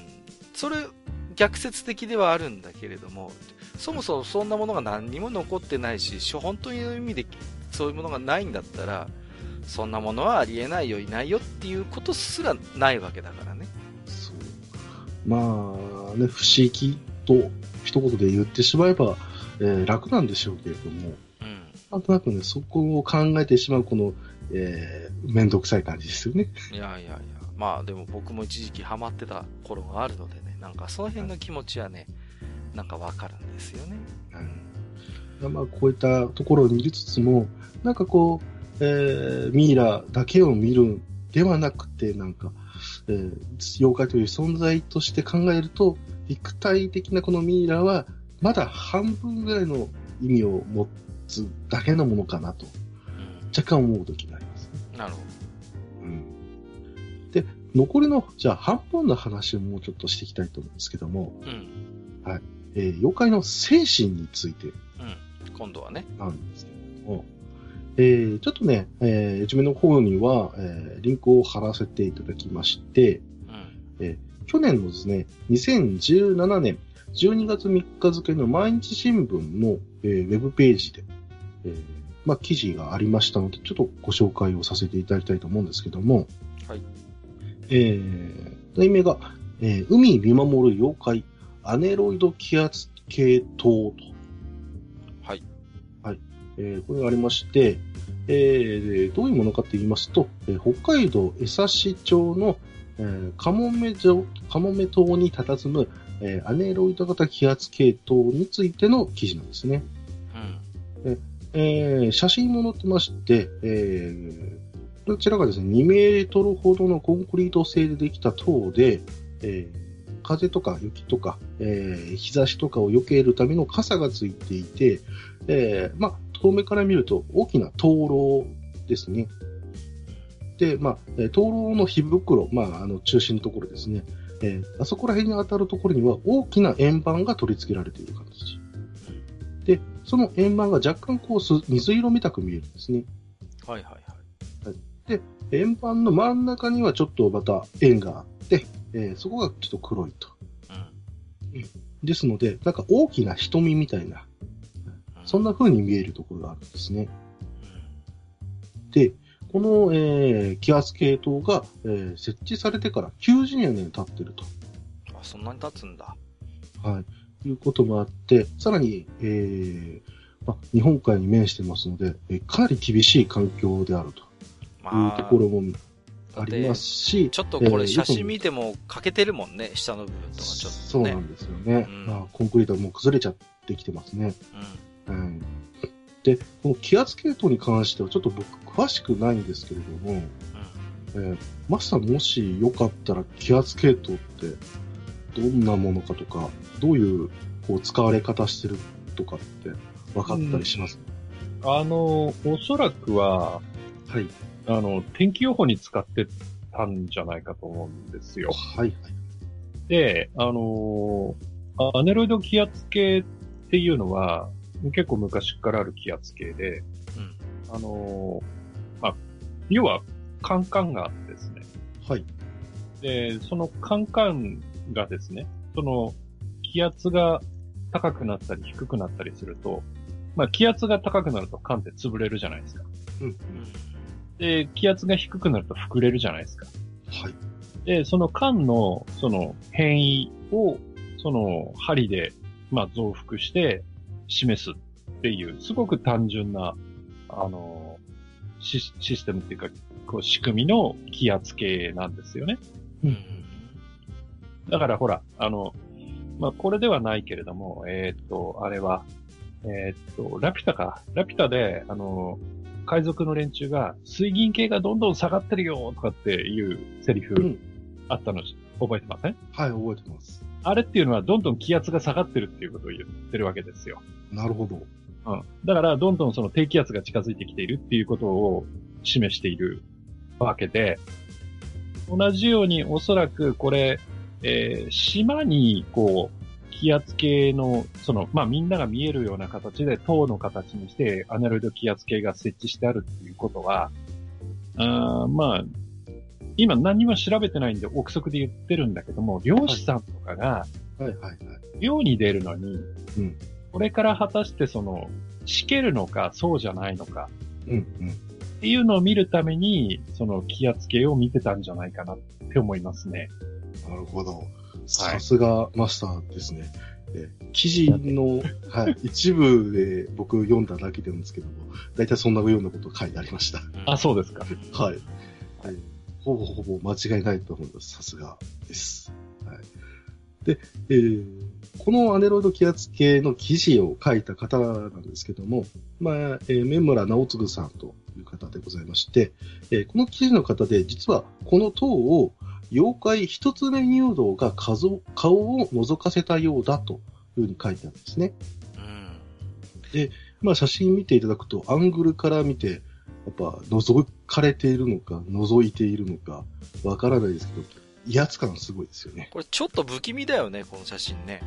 はい。いや、すごい、なんかすごい異様な雰囲気がある。まあ、空の感じもちょっとこうさ、はい、曇っているっていうか、やおらちょっとこうね、雨でも降り出しそうな、そういう乱れた感じだし、なんといってもこのね、うん、このインパクトはすごいよね。最初僕 CG かと思ったもん、パッと見この写真。そうですよね。うん、もうコントラストも絶妙ですよね。そうそう、俺ソシャゲかなんかのなんか背景にありそうだなってちょっと思ったぐらいですから。うん、はい。まあ、複雑なね、気候の変化があるようなところならではの写真だとは僕も思うんですけれども、まあ、こういった、写真をですね、紹介しつつ、まあ、一つ目入道、というふうに紹介しているので、ちょっとこの記事見てですね、ちょっと一つ目入道をまず、ご説明しつつ、精神っていうのはどういうことかという、ちょっと話していきたいと思うんですけれども、はいはい。まず一つ目入道なんですけども、実はね、いろんな種類がいまして、まあ一番最初に、想像するのはでっかい顔がついていて、うん、ね、お坊さんの袈裟、まあ衣装ですね。そちらをつけた一つ目の大男かなと。うん、それがはい。ね、水木しげるさんのイラストでもおなじみの格好じゃないですか、このパターンは。はい、そうね、まあこの記事書いた上村さんも多分それを想像して書いたんじゃないかなと思うんですけれども。うん、はい。ただ、一応ですね、入道シリーズ数多くいますので。入道シリーズ。はい。入道シリーズはもう本当にいっぱいいます。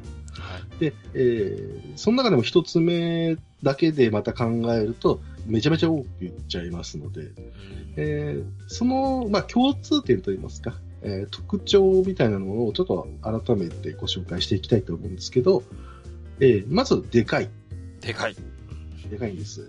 で、まあ、東北の妖怪の土産入道、たまにこう、妖怪の親分として紹介される時もありますけれども、これと混同される場合結構多いですね。それで、一つ目入道なんですけれども、首が伸びる場合もあります。ほう。でも、これも66首となんか混同されることが多くて。うん、ただ、でかいんだけれども、いかつい場合は、一つ目入道と。それで、それより小さいと一つ目小僧です。はいはいはい。はい。まあ、どっちか。まあ、対象比較ができれば、判断がつくという感じですけれども、あと、土産、一つ目入道なんですけども、厳しいという特徴があります。厳しい。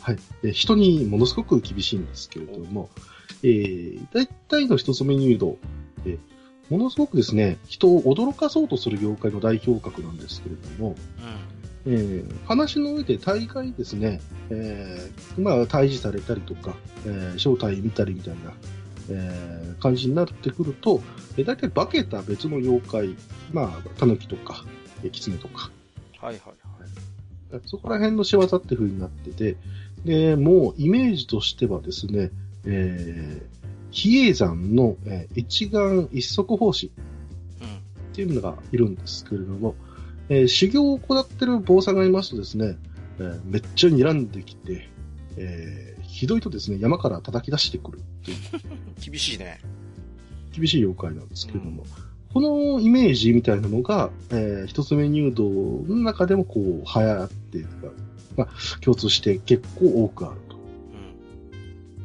で、もう一つの特徴として、目からなんか出すやつがいるんですね。目からなんか出す。はい。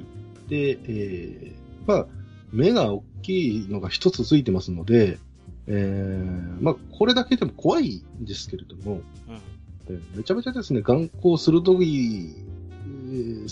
すぎるのか、暗闇で目がめちゃめちゃ光ってるみたいな様子が描かれていたりしまして、で、百鬼夜行絵巻、結構有名な、いっぱい妖怪が描かれている巻物ですけれども、こちらに登場する一つ目棒なんかはですね、額の、赤い点からなんか黒いビームがビーって出てきます。かっこいいね。かっこいいのかな、よくわかりませんけど、これが本当に破壊光線じゃねえかとか、あるいはゴジラの、なんか元ネタになったとか、全然違うんですけれど、言われちゃったりするぐらい、ですけど、でそんな出すやつもいると。それで、これはちょっと僕の憶測にもなるんですけれども、実は一つ目入道は神様かもしれないですね。そうなの？はい。日本の神様に、雨の間一つの神。雨の間一つの神。こちらがいらっしゃるんですけれども。天照大御神っていうね、日本の太陽神がいますよね。そこからですね、天津彦根の神という神様がまず生まれます。これはスサノオとの神海合戦ですけれども、その時に生まれた子。で、その天津彦根の神の、息子が雨の間一つの神です。やっぱりこいつも一つ目なのかい？はい。実はこの神様は、家事を司る神様です。家の仕事じゃなくて、カンと鉄を打って製鉄して、たりする、神様ですね。で、単眼なのがこれの神様の一つの特徴なんですけれども、ギリシャ神話にもですね、似たようなのがありまして、キクロープス、もしくは、サイクロプスと言われる。もうファンタジー世界でも有名ですよね。おなじみですよね。絵画でも本当によく取り上げられる、そうですね。パターンですけどね。紹介してましたね。あれ、これってなんか冨安さんの時だっけかな。もしくはファンタジー絵画とかの時、ルドンの絵の話をした時に例えで出したはず。キクロプスは。それにも、分かる通り、一つ目ででかい巨人みたいなね、そういうものがあって、で、それも理由としては家事仕事をする人はみんな片目がこうやられてしまうと。いうことがあってね。大丈夫ですかね？大丈夫ですよ。大丈夫ですか？すいません。ほいで、まとめるとですね、で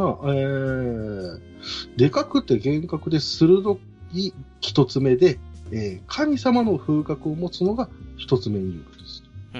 だいぶ説明がこう、入りましたけれども、結論としてはそういうことですよね。そうなんですね。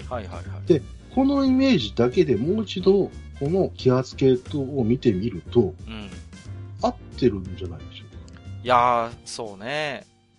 非常にこう、なんていうのかな、でかくて、厳格で、一つ目で、言われてみれば当初の写真のイメージからもなるほどとは思ったけれども、そのなるほどと思ったなんか根拠は今のね、その一つ目入道の話を聞いてね、非常にこう根拠があることなんだなということを思いましたね。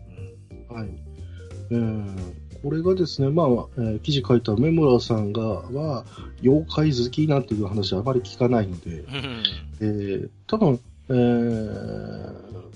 おそらくいろんな妖怪ものにちょっとだけ触れつつも持ってたイメージをそのままただただこの揮発系統を紹介するときに使っただけだと思うんですけれども、でもね、こういうだってこれ新聞の記事なんでしょ。で、はい、そうです。新聞の記事の要はコメントっていうか例えとして一つ目入道のようだっていうことを言ったってことは、まあそれだけ我々日本人にとって一つ目入道のイメージっていうのがまあ一定のこう共通理解があるほど、まあ要は普及しているっていうことですもんね。そうなんですね。はい。で、まあ妖怪とまずね、ただ例えているっていうところがまずミソで、まず恐ろしげな雰囲気をまとっているっていうものがやはり一つの条件になっているんですよね。これがもし新品のただの塔だったら多分妖怪って言わないと思うんですよ。そうでしょうね。はい。むしろ崩れかけていて、でじっとこう海を見つめているその様子がちょっと怖いなと思ったぐらいだとちょうど、妖怪に例えやすくなると言いましょうか。そうですね。はい。で、さらに妖怪といえばですね、まあ多文教育の面があるわけなんですけれども。はい。こちらがですね、まあ、先ほどマスターもご紹介していただいた通り、やはり海の、危険を知らせるための塔であると。そういうところもあってですね、まあ、ある意味では、この妖怪一つ目入道塔がですね、お前ら、この時には海に出るじゃねえぞとふうに言ってるわけなんですね。で、この危険というものを語り続けているのがこの気圧系統であって、で、今我々がこういったものを見たときに妖怪と言ってしまうのはそのタブー教育っていうものをこう受けつつも、恐ろしいそのものが混ざって、妖怪と言ってしまうと。なるほどね。だから姿形からもありますけれども、やっと分かってきたよ。だからその梅村さんの例えっていうのがこのまあ非常に威圧感のあるねこの気圧計を例えて一つ目入道というふうに、言ったっていうことに二つの意味があって、一つはまさにその形から入っているね部分があるんだけれども、もう一つはその今ねにごりさんがおっしゃったようにある種のその人間に対して一つこう教訓を伝えている、非常にそのなんていうのかな、恐ろしい存在としていて、でもそこにある種のそういうまあタブー教育というかある種の人間に示唆を与えてくれる存在としても確かに妖怪的であるなと、そういう意味も確かに感じられますよね。そうなんですよね。ですので、まあある意味、まあ、今回、妖怪の異物というふうに、お話をさせていただいてるんですけれども、精神的な異物っていうものは、やはり妖怪が生まれ出した元、人間の心の中にあるんだと。そして、まあ、ある意味では、語り継がれた記憶の中にあると。で、どちらかというとですね、僕自身も、妖怪っていうものはどちらかというと、怖いものでないといけないと思ってはいるんですけれども、それはなんでかっていうと、語り継がれてきた上で、それが大事なことだからなんですよね。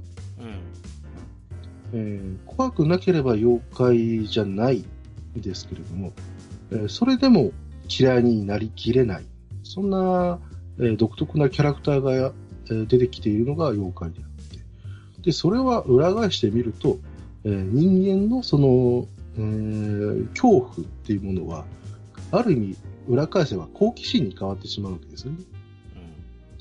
で、そういったところから実は、にじみ出てきてしまっているのが妖怪で、我々は、妖怪の精神を実は受け継ぐ媒介になっちゃっていると、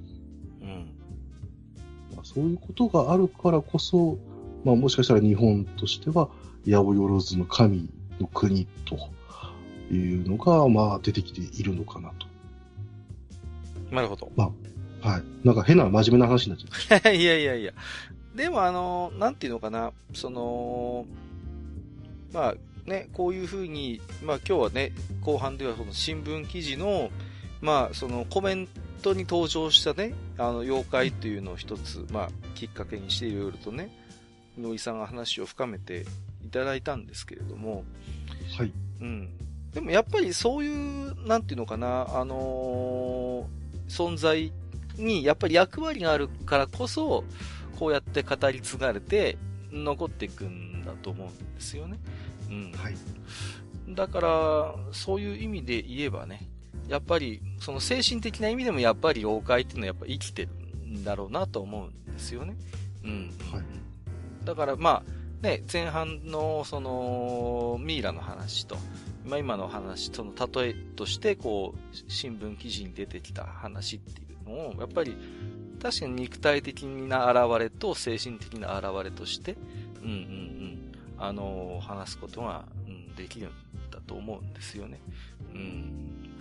だから、ね、なんていうんですかね、みおりさんが言うように、まあ、やっぱり怖い存在でなければいけないっていうのも、確かにその通りだと思うんですよ。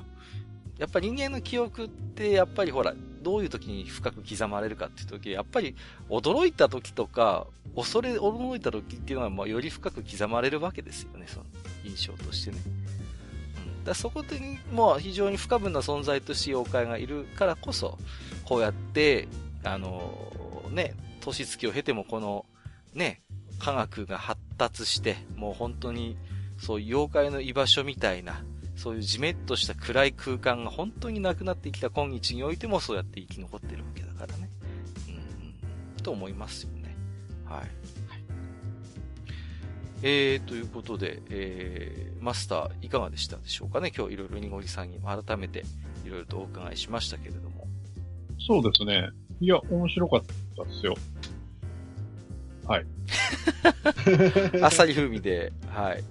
じゃあ、はい、今日のまとめを一つじゃあにごりさんにお願いしましょうかね。はい。まあ本当月並みなセリフなんですけれどもね、妖怪はどっちからかというと精神的な面から見ても人の心の内にありまして、肉体的な面だとどちらかというと自分の心の中からこうにじみ出てきた恐怖をその肉体にこう植え付けて、でそこで妖怪であると認識するみたいな。いうこともあるんですけれども、まあ本当に妖怪たるゆえんというのは、自分の恐怖をですね、ある意味分離させたときですね、その時にようやく何が怖いのか、どうして怖いのかっていうそういったところが、ようやく立ち向かえることができるっていうそういった側面もあって。もちろんね、それ以外で恐怖と立ち向かうことができるのが人間だと僕は思っています。妖怪だけじゃないと思ってますが、さらにもう妖怪の遺物っていうのはまだまだ紹介しきれないほどいっぱいあるんですけれども、形がなくてもあってもですね、妖怪が生み出されるのが人間の心であって、で今いろんな想像とか、創作物とかいろいろあるんですけれども、そういった中でどうしても忘れちゃいけないっていうのは。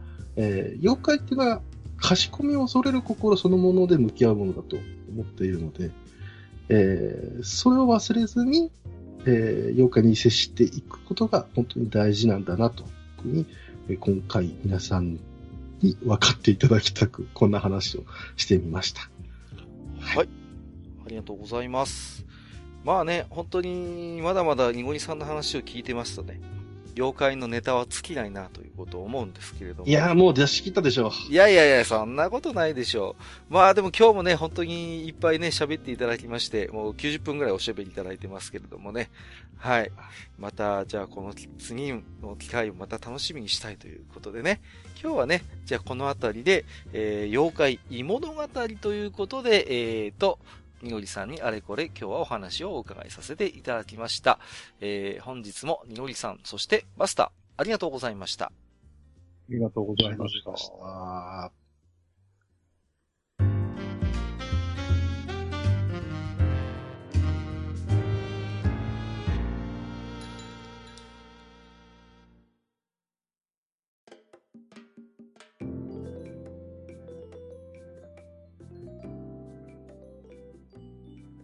はい、ということで本日はね、のりさんに、妖怪のお話をいろいろとお疲れ様でした。いやいやいや、まだ赤いの早いですよ。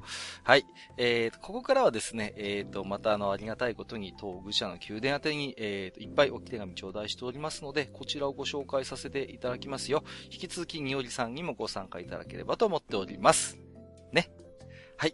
では、G メールの方いつものように、マスターの方からお願いできますでしょうか。よろしくお願いいたします。はい、わかりました。はい。江差のね、アネロイド気圧計の場所が分かったところで、はい、ずっと調べてたそうです。キリッとした気持ちでね、はい、置き手紙を見たいと思います。はい。ハンベイさん、いつも楽しい配信をありがとうございます。自堕落斎さんの高ぶりを聞いて、どこの仕事にもそういうのがあるんだな、としみじみしました。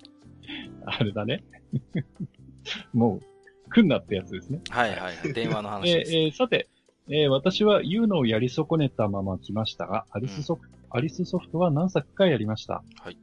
最初覚えていないのですが、ハマったのは鬼畜王ランスでした。名作ですね。後半、特にシビアな展開で心が折れて、大判の攻略本を買ってしまいました。うん。あと、アリスの館456という詰め合わせソフトを買いました。あったね。なかなか良質なアドベンチャーゲームが入ってて、まさかエロゲに泣かされるとは思いませんでしたね。はい。20世紀アリスも買いましたけど、こちらはやや薄味。どちらも中古価格が高騰して、なぜあの時売らなかったのか今でも悔やんでます。うん。その後、何作か買いましたが、アリスソフトの良いところは割と低スペックマシンでも動くことでしょうか。はいはいはい。その分、エッチなシーンは透明でしたが、絵のクオリティは高かったですよね。うん、いつしか低価格路線と通常価格路線に分かれ、過去作が時々低価格で再販され出した頃から買い時が分からなくなり、買わなくなってしまいました。うん最後に買ったのはつまみ食い2だったかな。おエスカレイヤーは良かったな、しみじみ。うんエロ系から一般アニメ化されるものも多い中、アリスソフトは18禁アニメばかりでしたね。ずいぶん前からエロゲはしなくなってしまい、その関係の情報は疎くなってしまいました。テックジャイアンが山積みになってた頃が懐かしいな。ところで、スーパーカー消しゴムの話が出たとき、ボクシーのボールペンを使ってた思い出が蘇りました。うんみんなこぞって使ってたな。それでは、夕の会を楽しみに待ってます。ここにもでは、いただいてます。はい、ありがとうございます。アリスの館はね、C56 は本当に名作でね、アトラクナクアとか入ってたんじゃなかったかな ?C56 にね。うん。今これね、プレミアついてましてね、5万ぐらいするみたいですよ。うん、いい値段してます。はい。ね、アリスソフトのいいところはね、割と低スペックマシンでも動くということで、これはね、システムを、あれですね、共通システムを作ってたんだよね、アリスソフトってね。システム3な 3. 何とかって言ってね。結構バージョンアップもしてましたけども。で、その共通の、なんていうのかな、システムの上で走らせてましたんで、アリスソフトのソフトって。で、それが結構優秀で、割と低スペックでも動いてたという記憶がありますね。うん。面白かったのは、あれだったんだよね。開発環境を公開してたんだよね。このシステムをね。うん。だから、このシステムを使って同人ゲームとかも、まあ、無保証ながら作ることができたなんてね。そんな話もありましたけれどもね。うんうん。いやー、ね、超高天使エスカレイヤーは名作ですよ。うん。私も、ハンベイさんと一緒で。まあ、あれはいいものだ。うん。あと、ね、前回も話をしましたけれども、確かにアリスソフトは、一般向けのね、アニメとかほとんどなかったんですけども、18禁アニメは、結構出してましたからね。うん。私も何本かお仕事させていただきましたけれどもね。うんうん。アギスソフトの OVA はなかなかクオリティが高いということで、評価は高かったと思いますよ。うん。テックジャイアンはあれですか？みごりさんもご存知ですか？まあ。この頃は。一般常識的に。一般常識なんですか？ちょっと奥歯に物が挟まったような。ファンタジェンヌとかですか？えにおりさんは。そっちの方ですか？いやいやいや。私はもうパソコンパラダイスでしたけどもね。うん、あ、そうですね。はい。パソパラの方がまだ見てたかな。ああ、なるほど。はい。うん。E64 は見てたんですか？いや。まあ、これぐらいにしときましょう。あんまり見てなかったよ。あ、本当ですか。うん、そっからどっちかというとバグとかに行っちゃったかな。あ、バグあったね。懐かしいですね。うん、そうか。何の話でしたっけ？あ、もう一ついただいてますね、半兵衛さん。じゃあこちらも合わせてご紹介いただきましょうか。はい、あれ、ユーノについては触れなくていいんですか？あ、ユーノは、はい、いつかは必ずやろうと思っておりますので、少々お待ちください。ちょっとね、アニメ化の話があるもんでね、ちょっとこうタイミングを見計らっております。はい、これあかんな。はい、じゃあ次行きたいと思います。もう一つ半兵衛さんですね。はい。先日お便りした半兵衛です。これ、さっきの、読んだやつのこと言ってんのかな？そうだと思います。よく見たら漢字のつまみ食いの話がなくてすみません。いやいやいや。当時、廉価版が増え始めた頃だったと思いますが、安さに惹かれて購入。手軽なのに高いクオリティにとっても満足したものです。うん、特に、蓮間かなえさんは完全に私の好みで、もう一人のヒロインになかなか漢字を移入できませんでした。ああ、こういう人多かったと思うよ。それがまさかつまみ食い2であんなことになるなんて、うん、ネトラレが苦手な私はここら辺から離れてしまいました。はいはいはい。アリスソフトによくあるバッドエンドトラウマなんでしょうか。改めて調べたら3が出ていたんですね、うん。ということで申し訳ありませんけれど追加させていただきました。それでは、といただいております。はい。ありがとうございます。まあね。うん、前回も少しこれも話をしましたけどもね、かなえさんの方がやっぱり人気が高くてね。うん。うん。うん、そうなんですよね。まあ、本来。だってね、パッケージがね。うん、そう、そもそもパッケージがかなえさんなんだからね。うん、そうなんですよ。うん。まあ、かなえさんの魅力でやっぱりヒットしたと僕も思いますんでね、つまみ食いに関して言えばね。うん。まあ、なんて言うんですかね、ネトラレっていうことでね、まあ、なんていうのかな、確かにつまみ食い2はシチュエーションとしてはネトラレなんだけれども、直接ネトラレの描写があるわけじゃないからね、その辺がちょっとまあ微妙っちゃ微妙なところですけどね。うんうん、まあ、結構キラーカントしてましたけどね。うん。ああ、やったことある。つまみ食いは、にごりさんも。もう、どっちかというと2だけやった記憶がありますね。なるほど。あ、そうなんですね。シリーズと違うのかな、つましぼりぐらいは、うん。つましぼり。はいはいはい。つまみ食い2の後ですね、それはね。はい。うんうん、やってますね。そう。だから、アリスソフトはネトラレ、まあ確かにシチュエーションとしてネトラレなんだけれども、エルフみたいに、直接は描かないんだよね。うん。うん、アリスの特徴として。もう、なんていうのかな、もうはっきりネトラレみたいなのをさ、割とリーフは好むんだけれども、うん。うん、そうですね。アリスソフトはそこまでもろではなかったなという印象はありますけれども。逆につまみ食い2から入れたので、まあ、そんなにネトラレっていう感じで入れなかったっていうのが、うんうん、逆に幸運だったかもしれないですね。まさかね、かなえさんの旦那さんが前作で主人公だなんてね。2から後知りました。後から知りますよね。はい、びっくりしますよね。うん、はいはい、ということでありがとうございます。またね、引き続き、ロゲシが動いたシリーズもやっていきたいと思いますので、よろしくお願いいたします。そうですね。はい。かなえさんが私の好みと書かれているんで、僕はがっちり握手をしたいと思います。はい。それでは次行きましょう。はい。南龍さんですね。はい。ありがとうございます。どうも、韓流韓人南龍です。今年も放送楽しみにしております。ありがとうございます。リバイバルブームの話題が出ておりましたが、先日ツイッターでも少し話題に上がっていたのですが、ダンバインをリメイクしてほしいな。オーラバトラーの独特の異形デザイン、甲殻類や羽のテイストなど、水内優、ここにありって感じでたまりません。そしてリバイバルブームといえば、今 TRPG 界隈が空前のリバイバルブームなのをご存知でしたか？もうそうなの？年末に、ダンジョンズ&ドラゴンズの第5版がついに日本語訳されてホビージャパンから出版されたのですが、その前に世界で2番目の TRPG ことトンネルズ&トロールズ完全版がグループ SNE より発売し、ほぼ毎月のようにシナリオやソロアドベンチャーが発行されています。うん、そして、なんと今年は伝説の PRPG 雑誌、ウォーロックも復刊します。そうなんだよね。ウォーロックといえば、ファイティングファンタジーということで、英国で創刊した第2版がグループ SNE により日本語展開予定。火吹き山の魔法使いやソーサリーキャンペーンなど、1年後まで発売予定が立っています。はい。そして以前配信でも取り上げられたモンスターメーカーも復活を遂げました。新イラスト版カードゲームが発売中なのと、30周年記念として9月姫さんのオリジナルイラスト版が復刊します。ね、そして新紀元社からは2月に、懐かしの TORG っていうの、これは何でしょうね。これはね、TORGというんですね。TORG、はい、そのままなんですね。うん、はい。がリバイズドエディションとして復活。はい、そして、さらに控えているのはルーンクエスト新版。うん、まずは、本国 K オシアム社で展開予定で、日本語版は有志翻訳版が無償配布されています。うん、すいません。以上に盛り上がりたくさんかつマニアックな内容になってしまいました。しかし、これは閣下と自堕落斎さんにぜひお話ししたかったので。うん、てなわけで、今年も TRPG 会があるといいなと思いつつ、といただいております。はい、ありがとうございます。ありがとうございます。ですね、TRPG 界隈がリバイバルブームというのは、まあ、なんとなくはね、ニュースは伏せしていたんですけれどもね、いや、南龍さんにここまでかということで、私も随分教えられましたね、今回のね、置き手紙で。ウォーロックはね、これなんかきっかけあったの？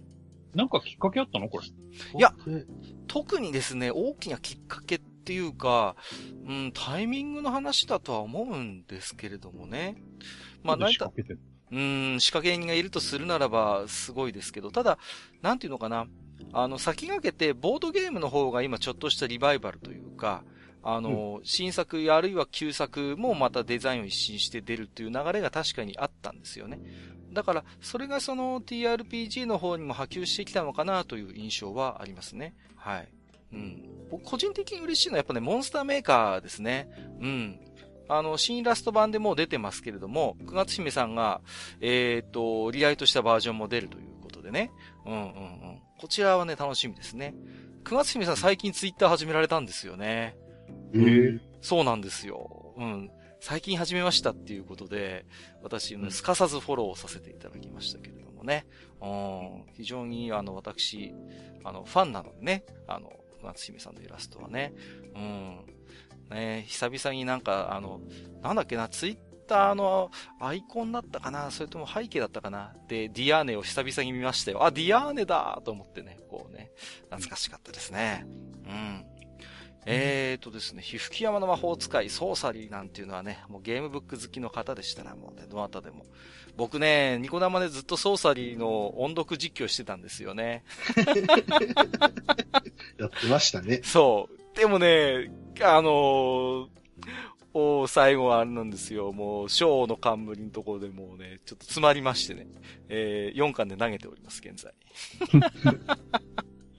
完走しなきゃな、あれもな。ね。まあ、ある種あれですよ。ソーサリーは、ブラックロータスネタがありますね、1巻で。はい。わかる人にはわかると思いますけどね。はい。あれですよ。ギャザリングの高騰したカードのことじゃないですよ。はい。TORGをね、ほんと懐かしいですね。新紀元社って、今でこそあんまり、こう、なんていうのかな。どうでしょう。まあ、見る人が見ればね、今でも、そういう TRPG 関係のね、会社って思う人もいると思いますけど、人によって、井上さんなんかどちらかというと、こう、資料集的な方でお世話になってるのかな、新規会社のね。そうですね。どっちかというと、もう、システム面とか、その方よりかは、やっぱりデータですよね。そのイメージがありますね。ね、最近っていうか観光止まっちゃいましたけど、新紀元社文庫がね、出ててね、かつてのその、トゥルース・イン・ファンタジーシリーズをお求めやすい価格でね、文庫で出してくれてたんで、僕全部集めてますけれどもね。まあでもね、いずれにしてもちょっと今年から、来年ぐらいにかけてですね、ちょっと TRPG 界隈もオールドファンにとっては嬉しいニュースがポコポコと出てきますので、この辺またね、ジダラキサイさんも含めてね、お話ししたいと思いますけどね、南龍さんもぜひいかがですか？ゲスト出演ということでね。ぜひともちょっとこう、マニアックな話で盛り上がりたいなんて、ちょっと思ったりもしますけれどもね。はい。うん、歓迎します。僕休めるんで。またそういうことを言って、もう、すぐサボろうとするんだから、うちのマスターはさ。はい。ということで、南さんありがとうございました。またよろしくお願いいたします。はい、なんかね、9月姫さんがツイッターを始められたということで。うん。ツイッター始めましたというとね、はい、僕のタイムラインにはね、しょっちゅうヨドバシカメラの公式がツイッター始めましたっていうプロモーションが流れるんですけど、あれなんとかしてほしい。何なんですかね。はい。それじゃあね、お次行きましょう。坂上かけるさんです。あ、首振っていただきましたね。ありがとうございます。あ、これ僕が振りました。あ、そうです。はい。はい、カッカさん、ハニワさん、こんにちは。99回の母さんごめんの回を拝聴しました。自分の親はその年ではないので、親の介護の経験はありません。でも、この回を聞いて思い浮かべたのは祖母の介護です。うん、やはりすっごく大変ですね。僕の祖母は認知症ではなく、ただ単に体の、老狽で、うん、あんまり歩けなかっただけだけど、介護は疲れます。自分は結構遠くに住んでいてあまり手伝わなかったけど、一時的に1週間ずっとやっていたけど本当に疲れました。うん、これを何ヶ月もできる人は本当に尊敬します。僕の祖母の場合、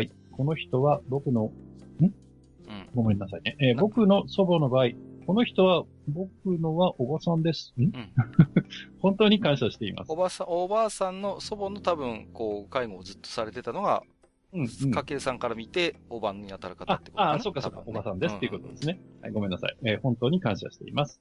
それでは、カッカさん、ハニワさん、これからも頑張ってください。楽しく話を聞いていきます。といただきました。ありがとうございます。ありがとうございます。結構ね、今でもこうやってちょくちょく、母さんごめんの会のね、感想いただけるのはありがたいなと思いますけれどもね。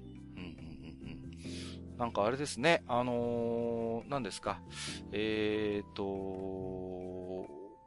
護福祉士だったっけな？なんか、試験問題になんかちょっと泣けるような話があったっていう。あー、ツイッターにありましたね。ツイッターありましたね。そうそうそうそう。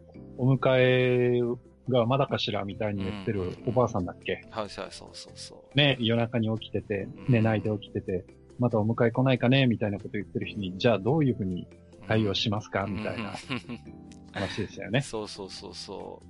でもまあね、あれはまあ物語というかまあ試験問題の話ですけど、ああいうことがでも現実に起こってるんだよなってことをね、思ったりもしますし、やっぱりこの、改めてこうね、母さんごめんの話を思い出すとね、やっぱこう持続可能なやっぱりこう介護っていうことが一つ、やっぱテーマだよなってことを改めて思うんですよね。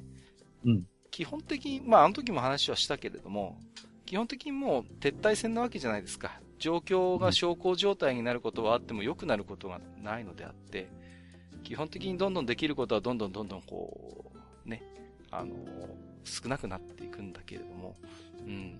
でもそれでも、なんていうのかな？介護する側が、まあ、疲弊はするんだけれども、疲弊しきらないでなんとかそう、持続させていくっていうのかな？うん。やっぱそのあたりが本当に大事だよなってことを改めて思うんですよね。その持続性っていうのかな？うん。ちょっとそんなことを思い出しますけどもね、今、振り返ってみてもね。なんかもっとこういう本出ないかなーってちょっと思ってるんですよね。こう、母さんごめんみたいな、こう、本当に情緒論だけに流されるわけでもなく、ただただマニュアルになるわけでもなく、こう、なんか、そういう人たちの介護体験の話に触れるだけでも、随分救われる人もいるように思うんですよね。なかなか書ける人も限られてくるかもしれないですね。まあ、それはあるかもしれない。まあ、松浦さんって方が非常にね、やっぱり、あの時も話しましたけど、サイエンスライターで、ある種自分のやっていることをもう一人の自分が冷静に観察できる視点を持ち合わせたからこそね、ああいう風に書けたんだと思うので、まあその辺はやっぱり、さすが、ライターさんの視点を持ってるよなっていうことを思いますけれどもね。うん。まあ、なかなかちょっと書けないのかもしれませんね。ああいう形でではね。難しいのかもしれないとは思ったんですけれども。どうですか、萩和さん。そうですね。まあ、あとはやっぱりね、僕らの番組にも、リスナーさんからね、まあ、いわゆるそちらの畑のプロの方から、もっと僕らを頼ってくれということで、そうそうそう。まあ、もちおさんね、いろいろメッセージいただいたんですけど、そういうメッセージがもっと世の中に出ていくといいなって。そうですね。だから、介護する側の話が、まあ大事っていうのはもちろんそうなんだけど、逆にね、そのプロの側からも、お前らそんなに、自分で抱えて困ってんじゃねえよ。俺らにもっと任せろよ。みたいなことを、もっとまあ、忙しくて大変なのかもしれないけど、なんかアピールしてくれるような何かがね、あれば、またちょっと違うんじゃないかなっていう気はしますけどね。そうですね。まあ、ちょっとね、これはね、やっぱり今後も、もしかしたら、ちょくちょくね、テーマとして出てくるかもしれませんけれどもね。まあ、なんていうかな、正解があるような話ではないんだけれども、やっぱりもう、我々としてもね、見えていられない課題でもありますのでね。まあね、マサなんかまさに当事者でもあるわけだから。そうですね。まあ、少しでもね、こうやって考えていただくきっかけになればいいのかなと思いますけれどもね。はい。ということで、坂上さんありがとうございました。ここから先はですね、ツイッターリプライやハッシュタグ、愚者の宮殿をつけていただいている置き手紙からいくつか抜粋にてご紹介をさせていただきます。もちろん私どもすべてお目通しはさせていただいておりますので、よろしくお願いいたします。ミフカエルさんが、連追されてましたんで、まとめてご紹介します。愚者級第80回、聴取中。萩和さんのユーザーは必要以上に声優さんのキャライメージ固定をすべきではないと言われているのを聞いて、ウルトラマン太郎、東光太郎役の篠田さんの言を思い出した。今では篠田さんが太郎以降の作品に客演しない理由は、当時の思い出を壊したくないからってのだけになっているが、昔読んだインタビュー記事にはそれに次ぐ理由があった。それが、東光太郎の人というイメージだけで見られるのを避けるためだった。過去はず。初ウルトラマンが太郎だったので、記事を読んだ時はショックだったけれど、同時に納得もした。太郎から十数年経ってドラマに出ている篠田さんを見て、あ、東光太郎だと思ったことが何度もあったからだ。太郎当時幼児だった自分でさえそうなのだから、その上の世代は言わんおや。イメージの強すぎる固定は役者さんの判定にしかならないんだなぁと強く思った。顔を出すのは露出にすらならなくなった声優さんも同じか、それ以上のハンデになりかねないんじゃなかろうか、ということでいただいております。確かアイドルマスターとリアルアイドルの話をした回だったかな、80回はね。そうですね。後半でマスターがこんな話をされてましたけれどもね。ウルトラマン作品って非常になんていうのかな、あれですよね、主演された役者さんが、皆さんまだご健在じゃなかろうかと、今ちょっとふと思ったんですけど、メインキャスト貼られた方で、奇跡の人ってまだ多分いらっしゃらないと思うんで、そういう意味ではすげえなと思うんですけど、ある意味、なんか中の人がみんなリアルウルトラマンだなっていう気もするんですけれどもね。ただね、やっぱり今のね、ミフカエルさんの話を聞いても、やっぱりイメージの固定っていうのはね、難しいですよね。役者さんにとってみればね、まあ、当たり役といえばもちろん当たり役なんだけれども。なんかね、僕もありますね。加藤剛さんなんか、あれですもんね。僕どんな作品見ても、あ、大岡越前だって思ってたもんね。やっぱりね。そういうイメージはあるし、まあね、スター・ウォーズのマーク・ハミルさんなんかはむしろ、舞台とか声優としての活動がね、非常にスター・ウォーズ以降は幅を広げられて、そういうのを知らない方は、逆になんかね、マーク・ハミルは何やってたんだろうみたいなことを言ってる人もいらっしゃいますけれどもね。ちゃんとご本人はね、ずっと、実はね、活躍はされていて、ただ、ああいう大きな映画みたいなものは本当に久しぶりだったんでね、そういう意味でも話題にはなったのかなという気はしますけれどもね。どうですか？みごりさんなんかね、まあ、獣フレンズも先日舞台が千秋楽ですか？ということで、あれもね、声優さんがまさにミュージカル俳優さんたちと一緒になってね、素晴らしい舞台を作り上げたということで、非常に評価も上々だったようですけれども、なんかこう、あれですよね、その、ケモンフレンズ声優っていう言い方をする人もいるんだけど、個人的にはどうなのかなって思うところもあるんですよね。決して、ケモンフレンズだけの声優さんではないからね。うん。その辺をなんかいつまで経ってもケモフレ声優みたいに言うのってどう思います？井森さん。どうなんだろう、その辺は。このことに関しては、ぐだらじのやっさんに聞いた方がいいんじゃないかと思います。またそう。いや、僕は井森さんの意見を聞きたいんだよね。はい。まあ、僕なりの意見ですけれどもね。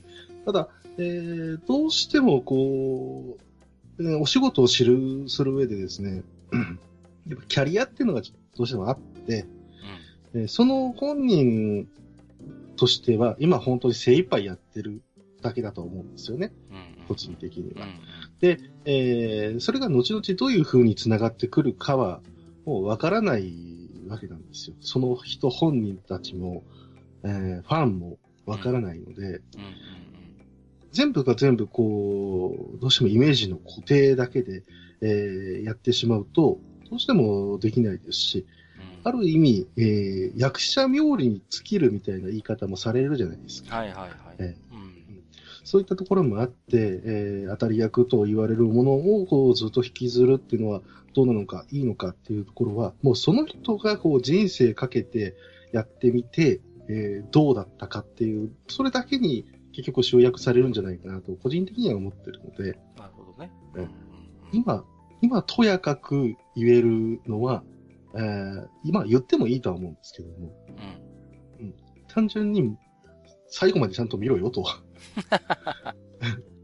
時はそれだけですね、うん、なるほどね、うん、言ったからにはちゃんとその、風に見るか、うん、それ以上にちゃんと価値を見出してあげるのか、うん、ただそれだけだと思ってます。はい、はい、ありがとうございます。半兵衛さん、こちらでもいただいてますよ。マスター、TLP34 に興奮するのは異常でしょうか？ディアゴスティーニの商法に時々踊らされそうになる自分が情けないということで、これ今なんか出てるよね、これ。なんか CM でもやってますよね。うんうん、ただ、ディアゴじゃなくてアシェットだよね。うん。アシェットだと思います。アシェットコレクションズだと思いますけれども。ね。六輪車なんだよね、これ。そう、シックスホイラーと言われたやつですね。うん。はい。うんうんでも、店頭本屋でね、並んでるのを僕も見つけて、うん、わーっと思ったんですけれども、うん、それ以上に、3歳ぐらいの男の子だったかな、うん、めっちゃこの車かっこいいって騒いでるの見かけました。うん、いや、かっこいいと思うよ。そうそう。だからまだファンつきますよ。だってこれもう76年ですか。かなりね、もう40年以上前のマシンなんだね。うん。いや、でもなんとか不思議とこう古臭さは感じないですね。なんか見てますとね。うん。うん、ちなみに、まあ、ツイッターでもつぶやいたんですけどね。うん。アシェットのページ見てもね、うん。最終的にどれだけかかるかっていうのがなかなかわからないようになっていて。そう、それはね、あえてわかりづらくしてるのよ。そうあれはね、不親切っていうか、こう、いや、良くないと思いましたね。ずるいと思う、うん。書店の人間もそう思う。あと、完成するまで第何号まででしたっけ？110。ああ。うん。ね。で、だいたい、まあ、ざっくり20万くらいかかっちゃうんですわ。そうです、ね。だから、それだったら、まあね、ちょっと、こう、小さくなるけど、タミヤのプラモデルで、とも思ったけど、あれも今、手に入りづらいんだよね。そうなんですよ。あれも結構いい値段しちゃったりするんでね。やっぱ、それだけ人気があるんでしょうけれどもね。またね、一回組み立て始めちゃったら途中で投げらんないでしょ？もうさ、乾燥するしかないじゃないですか。もう中途半端な状態で終わらせてしまったら何の価値もないからさ。うん、その辺もまあ、うまいっちゃうまいよなーっていう気はしますけど。まあ、僕はね、テレビ CM が流れるたびに、うちの嫁にどうすんのって言われてますけどね。ねえ、なんかさ、ああいう強制的な分割払いみたいなもんじゃないですか。まあ、定期刊行物として。どうなんだろうね、ちょっと消費契約法っていうか、こう、商品掲示法としてどうなんだっていう意見もあるようですけどね。なんか。で、うんほら、最初から終わりが明示されてないんじゃない？そう、はっきりとね、明示してないから。うん、で、しかも途中で、うん、そのなんか、さらにその先追加をするとスペシャルなこれがついてきますみたいな。あるある、よくある、よくある。うん、あったりするんで、うん、それってどうなのよっていうのはちょっと思いますけどね。うん、そうなんだよね。で、アゴスティーニ商法ってよく言ったりしますけども、議論のあるところですよ、ここは。うん、次行きましょう。はい、ちーさん。ポプテビビックは初回の十血臭走りで爆笑してしまいました。ジャイアントロボとか最近の子知らないですよね。久々に DVD 見直してみるから、笑。アニメの雰囲気から世間の評価や反応も全部含めて一つの作品なんかなと思うとなかなか面白いなと思います。ということでね、いただいておりますけれどもね。まあ、ね、まあ最近ほんと富に話題のアニメではありますけれどもね。なんだろうね、こう、僕が最近思うのは、誰でしたっけ、あのキャラ、ポプコとピピミでしたっけか。ね。うん。なんか、完全な器なんだよね。もう、アニメの世界ではさ。もう、いろんな声優さんが演じて、もう本当に形としてそこにあるだけじゃないですか。その、器としてあって、そこにいろんな声優さんが、まあ、いわば、声を当てて魂を吹き込む。魂を吹き込むっていう、大行なものでもないけれども、うんうんうん。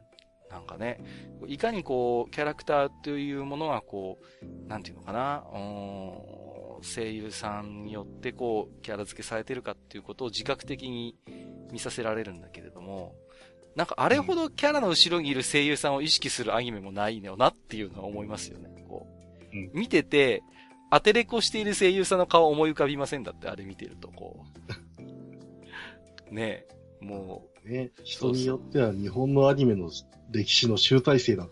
いや、それは言い過ぎだと思うけど、ただ、常に僕だって当てれこしてる声優さんの顔が後ろに思い浮かびますの。日高のりこさんどんな顔して当ててんだろうなとかさ、神谷さんどんな顔して当ててんだろうなって、ずっとそればっかり気になるよ、俺は。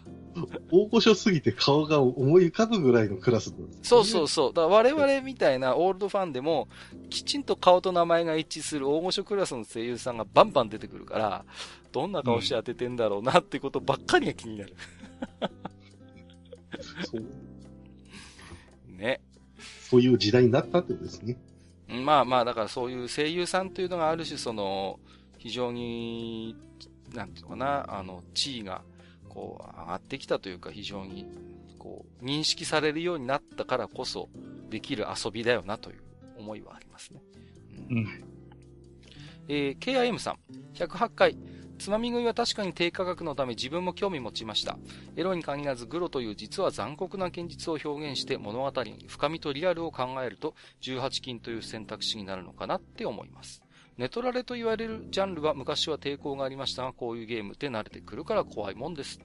アディソフトは決して主人公だけがいい思いをするんじゃなくて、他の男キャラに女性を奪われる、迫られるという男の独占欲を潰してくるような、ある意味厳しい現実を突きつけてきますよね。しかもしっかりその CG も用意していて、そこは細かな設定がなくても熱中する要因かなと、ということでいただいております。ありがとうございます。エロゲの世界の、まあリアルの出し方って様々な方法があるんですけれども、一つには KIM さんがおっしゃるように、すべてのヒロインは俺のものって思ってるのに、こう、他の男に取られてしまったり、自分の知らないところで狙っていないキャラが勝手にくっついてたりっていうのが一つの味付けの、まあセオリーではあるんですよね。同級生なんかもまさにそういう仕組みがありましたし、うんうんうん。だからその辺がなんていうのかな、非常にプレイしていて、こう、キュッとさせられる部分。まあ、スパイスですよね。うん。まあ、つまみ食いも3はなんかそういう仕掛けなんでしたっけ、はい、そうなんです、そうなんです。つまみ食いも3ではそういう要素が入ってきて、より直接的にそういうネトラレ要素といいますか。が出てきますので。ライバルがいるんですね。そうそう、ライバルがいるんで、やきもきさせられるんですよ。うん。だからその辺のシステム、同級生の頃からあるライバルキャラみたいなのって、その辺も含めて、ときメモはね、全部こうコピーしてるんですよ。そういう意味で言うと。うん。うん、まあ、ただときメモが新鮮だったのはそれを爆弾システムっていうことで、まあ、うん、ある種視覚的にそれを表現しているところはまあ新しいかなとは思うけれどもね。うん。マリタイムさん。アクセントの話題が出てたので、閣下のトリコのアクセントも独特に感じます。これは独特な方言、アクセント解フラグ、笑ということで。トリコなんでしょうかね。トリコか、うん。僕トリコって言っちゃうんだよね。なんだろう。漫画のトリコのイメージから来てるのかな。続けて。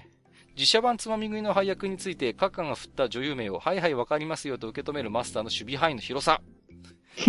浅見ゆまさんは知ってたけど、ほのかさんは知らなかったなぁ、ということでね。いやいや、ほのかさんも結構メジャーでしたけどね。うん。うん、ね。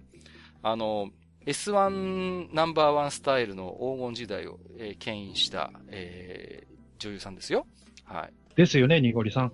知らない。時代じゃない。時代じゃない。嘘だけど顔は見たことはある。嘘だ、もう、ほのかさんとか浅見ゆまさんはもろにごりさん世代でしょ僕の頃だってもう、豊丸さんとか小林ひとみさんとかさ、その頃からだからさ。はい、店舗にでっかいポスター貼ってあって、ちゃんと見ましたよ。つまみ食いね、そう。今でも DMM でダウンロード販売してるみたいですよ。回し物ですか？いや、それだけです。はい。はい。ジンさん、愚者の宮殿地下108階を拝聴。つまみ食いの実写版には大変お世話になりました。お、ここにもいらっしゃいましたね。お腹もどんどん出てきますね。うん。ね、そうなんですよ。なんか改めてパッケージ見ると、ギリギリモザイクって書いてあるね。あ、その系統ですよね。うん。はい、そう。プラスさん、108回拝聴。つまみ食いやミープレイでしたが、2000年前後の激動のエロゲシを俯瞰できて、懐かしい記憶が溢れてきました。まあ、今回一番笑ったのは、マスターのボブネミミミの下りなのですが、笑こんなの猫娘じゃない、鼻血とかっていうことでね。ボブネミミミはね、なんとコメントしていいのやらね。やっぱりね、人によっては、ウゴウゴルーが思い出すっていうのもちょっとちらっと見ましたけれどもね。うん、なんかああいう。まさに、僕はそうですね。うん。ああいうシュールな下りなんかはね、テイスト似てますよね。ピースケさん、つまみ食いのグラフィックを見て独身だったら即買いしていただろうと思いました。私の思い出ソフトはリーフ発売の歌われるものです。歌われるもの。今週までも移植されたアドベンチャーとシミュレーション RPG でした。男性キャラがかっこよくて良作でした。実は Hulu に登録している私。ほおずきの冷徹は気になっておりましたが、愚者級さんで取り上げられたら見るしかねえと期待に胸を膨らませながら日々、子供にアンパンマンを見せながら見れる機会を伺っております。ということでいただいております。ありがとうございます。みごりさんはほおずきの冷徹は見てたんですか？あ、一期は見てましたね。二期は、飛び飛びですかね。あ、本当ですか。うん、はい。みごりさんちなみになんかこう、入ってるんですか？そう、有料動画配信サービス的なものは。僕は Amazon のプライムと、Netflix 入ってる、ね。あ、Netflix 入ってる。デビルマン見た、はい、デビルマン。あ、デビルマンはね、もうちょっとね、見る機会が。見てよ。すごいから、もう。やばい。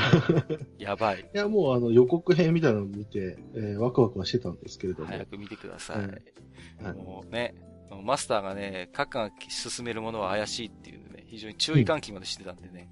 うん、そう、そのね、アドバイス聞いてちょっととどまって。いや、見てくださいよ、もう。ネットフリックス入ってんだったら見なきゃ損だよ、もう。ねえ。そろそろ、あれかな。ブレードランナーに続いて、今度はデビルマン禁止かな。いや。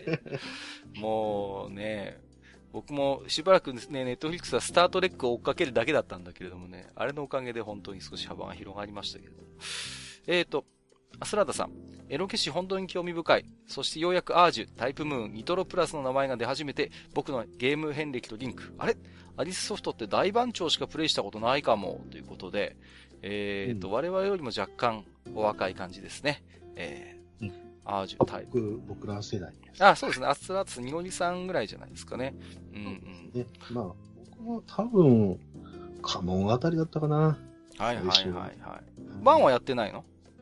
ワンはね、もう、手が届かないところにありましたね。多分プレミアとかついちゃって。そう、ね。まあ、ワンの頃は、本当にまだ売れるかどうかもわからないって、タクティクス時代ですからね、なんと言ってもね。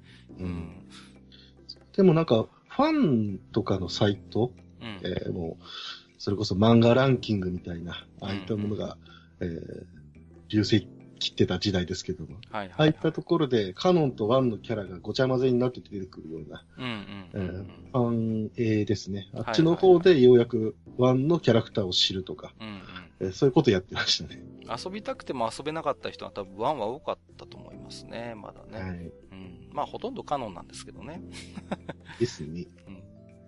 ところで、にごりさん、時間大丈夫？お！あー、大丈夫ですよ。大丈夫？怖い怖い。大丈夫ですよ。もうちょっとご紹介させてくださいね。すみません。はい。はい。ワイダンとモヒカンさん。初めていただいたかな。いい固定版だな。なんか、シゲとボインみたいですね。つまみ食いで画像検索すると割と上位の方に、愚者級がということで画像をつけていただきました。怖いですね。こういうことがあるんですね。最近の検索エンジンはね、上位に来るっていうか、検索ランキングでね、上位に来るものを優先的に出すっていう性質がありますから、しょうがないっちゃしょうがないんですけども。恐ろしいですね。もうね。シーサーブログのアクセス解析をたまに見るんですけども、あれですね、はい、今回のエロゲ界、ほんと日経1万ビュー直前まで行きましたね。そろそろ1万超える感じですね。怖いね。これはやっぱり言っとかなきゃダメですか？はい。ぜひともじゃあ。このスケベさんたちめ。ね。月島独電波さん。つまみ食い会拝聴。当時人妻物で敬遠したことを激しく後悔しています。これはエロい。この剛速球で名だたる泣き芸を抑えて1位になったことはまさにタイトルの通りだなと納得。そして水を得た魚のように喋るお二人に終始爆笑。同級生といたすときに貝の笛を渡すような主人公は嫌だ、笑うということでね。これマスターが喋ったからさ、変なことさ、もうさ、ねえ。どうします？泣き芸の主人公がいきなり、ナイスですねーとか言い始めてこう。ねえ、もう。なんか、あれできそうだね。こんなエロゲ主人公は嫌だ、みたいな。ああ、いいですね。竹しメモみたいな感じでね。いいですね。こう。いいね。同級生といたすに貝の笛を渡すっていうね。いいですね。こう。あれですかね、こう。インタビューシーンが最初に入るとかね。ね、これからやるけどどんな気持ちとかってこう。今まで普通のエロゲだったのに、急になんかインタビューシーンから始まるみたいなさ。でも似たようなことやってた人いましたよ。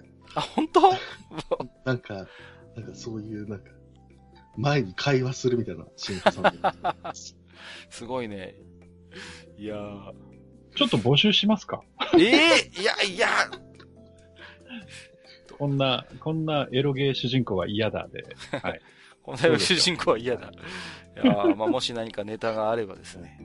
はい。なんかハッシュタグとかでやったら面白いかもね。大喜利のハッシュタグ作っときますか。面白いかもね。なんか我々が少しなんか出さないと大丈夫ですかね、そこは。ね。主人公の名前がね、こうなんか、チョコボールとかなんかそういう、いかにもな、こう。いかにもな。パンダ屋さん。カステラサイダーを注文するついでにドリアンサイダーとやらを注文してみたっていうことで。なんか最近パンダ屋さんがなんかこう、マズドリの沼にですね。攻めるなぁ。はまりかけてるような気がするんですけど、大丈夫でしょうかね。ドリアンサイダー美味しそうですね。いやーでもドリアン僕匂い嗅いだことあるけど。いやー、ねえ。匂い以外が大丈夫かな？だってホテル持ち込みを禁止されてるところもあるぐらいですからね。きついですけどね。うん、持ち込み禁止ってね。そう。うん、ね、バイクの後ろにくくりつけて運転した人もいるそうですけれどもね。うん、とろろさん。地下108回を拝聴。愚者の宮殿以外でも動画配信サービスの話題が増えたので検討したくなってきた。やはり紹介していたデビルマンが気になるのでネットフリックスが第一候補かということでね。ほら、また出ましたよ。まあ、散々さっきデビルマンの話はしたんで、あれですけど、最近ゴンズと契約するっていうことでね、ネットフリックスさんがね、ニュースになってましたね。なんか、またハイクオリティのアニメがネットフリックスから、ね、いや、これマスターにいつも喋ってるけどさ、ネットフリックスってお金持ってんだなぁと思ってさ、すごい、結構財力に物を言わせてやってるなっていう感じはしますね、正直ね。いや、今年はだからオリジナルアニメ、オリジナルドラマ、うん、去年以上に充実するんじゃないでしょうかね、ネットフリックスは。うん、楽しみではあります。ということで今日はこれぐらいですかね。当愚者の宮殿では、お便り者音信企画愚者級ガパスシステムを現在、展開しております。お便り読ませていただいた方にこちらからガパスを進呈させていただいております。ガパスを貯めて愚者級グッズと交換しようということで、詳細はブログの方をご参照ください。以上、お便り紹介のコーナーでした。ありがとうございました。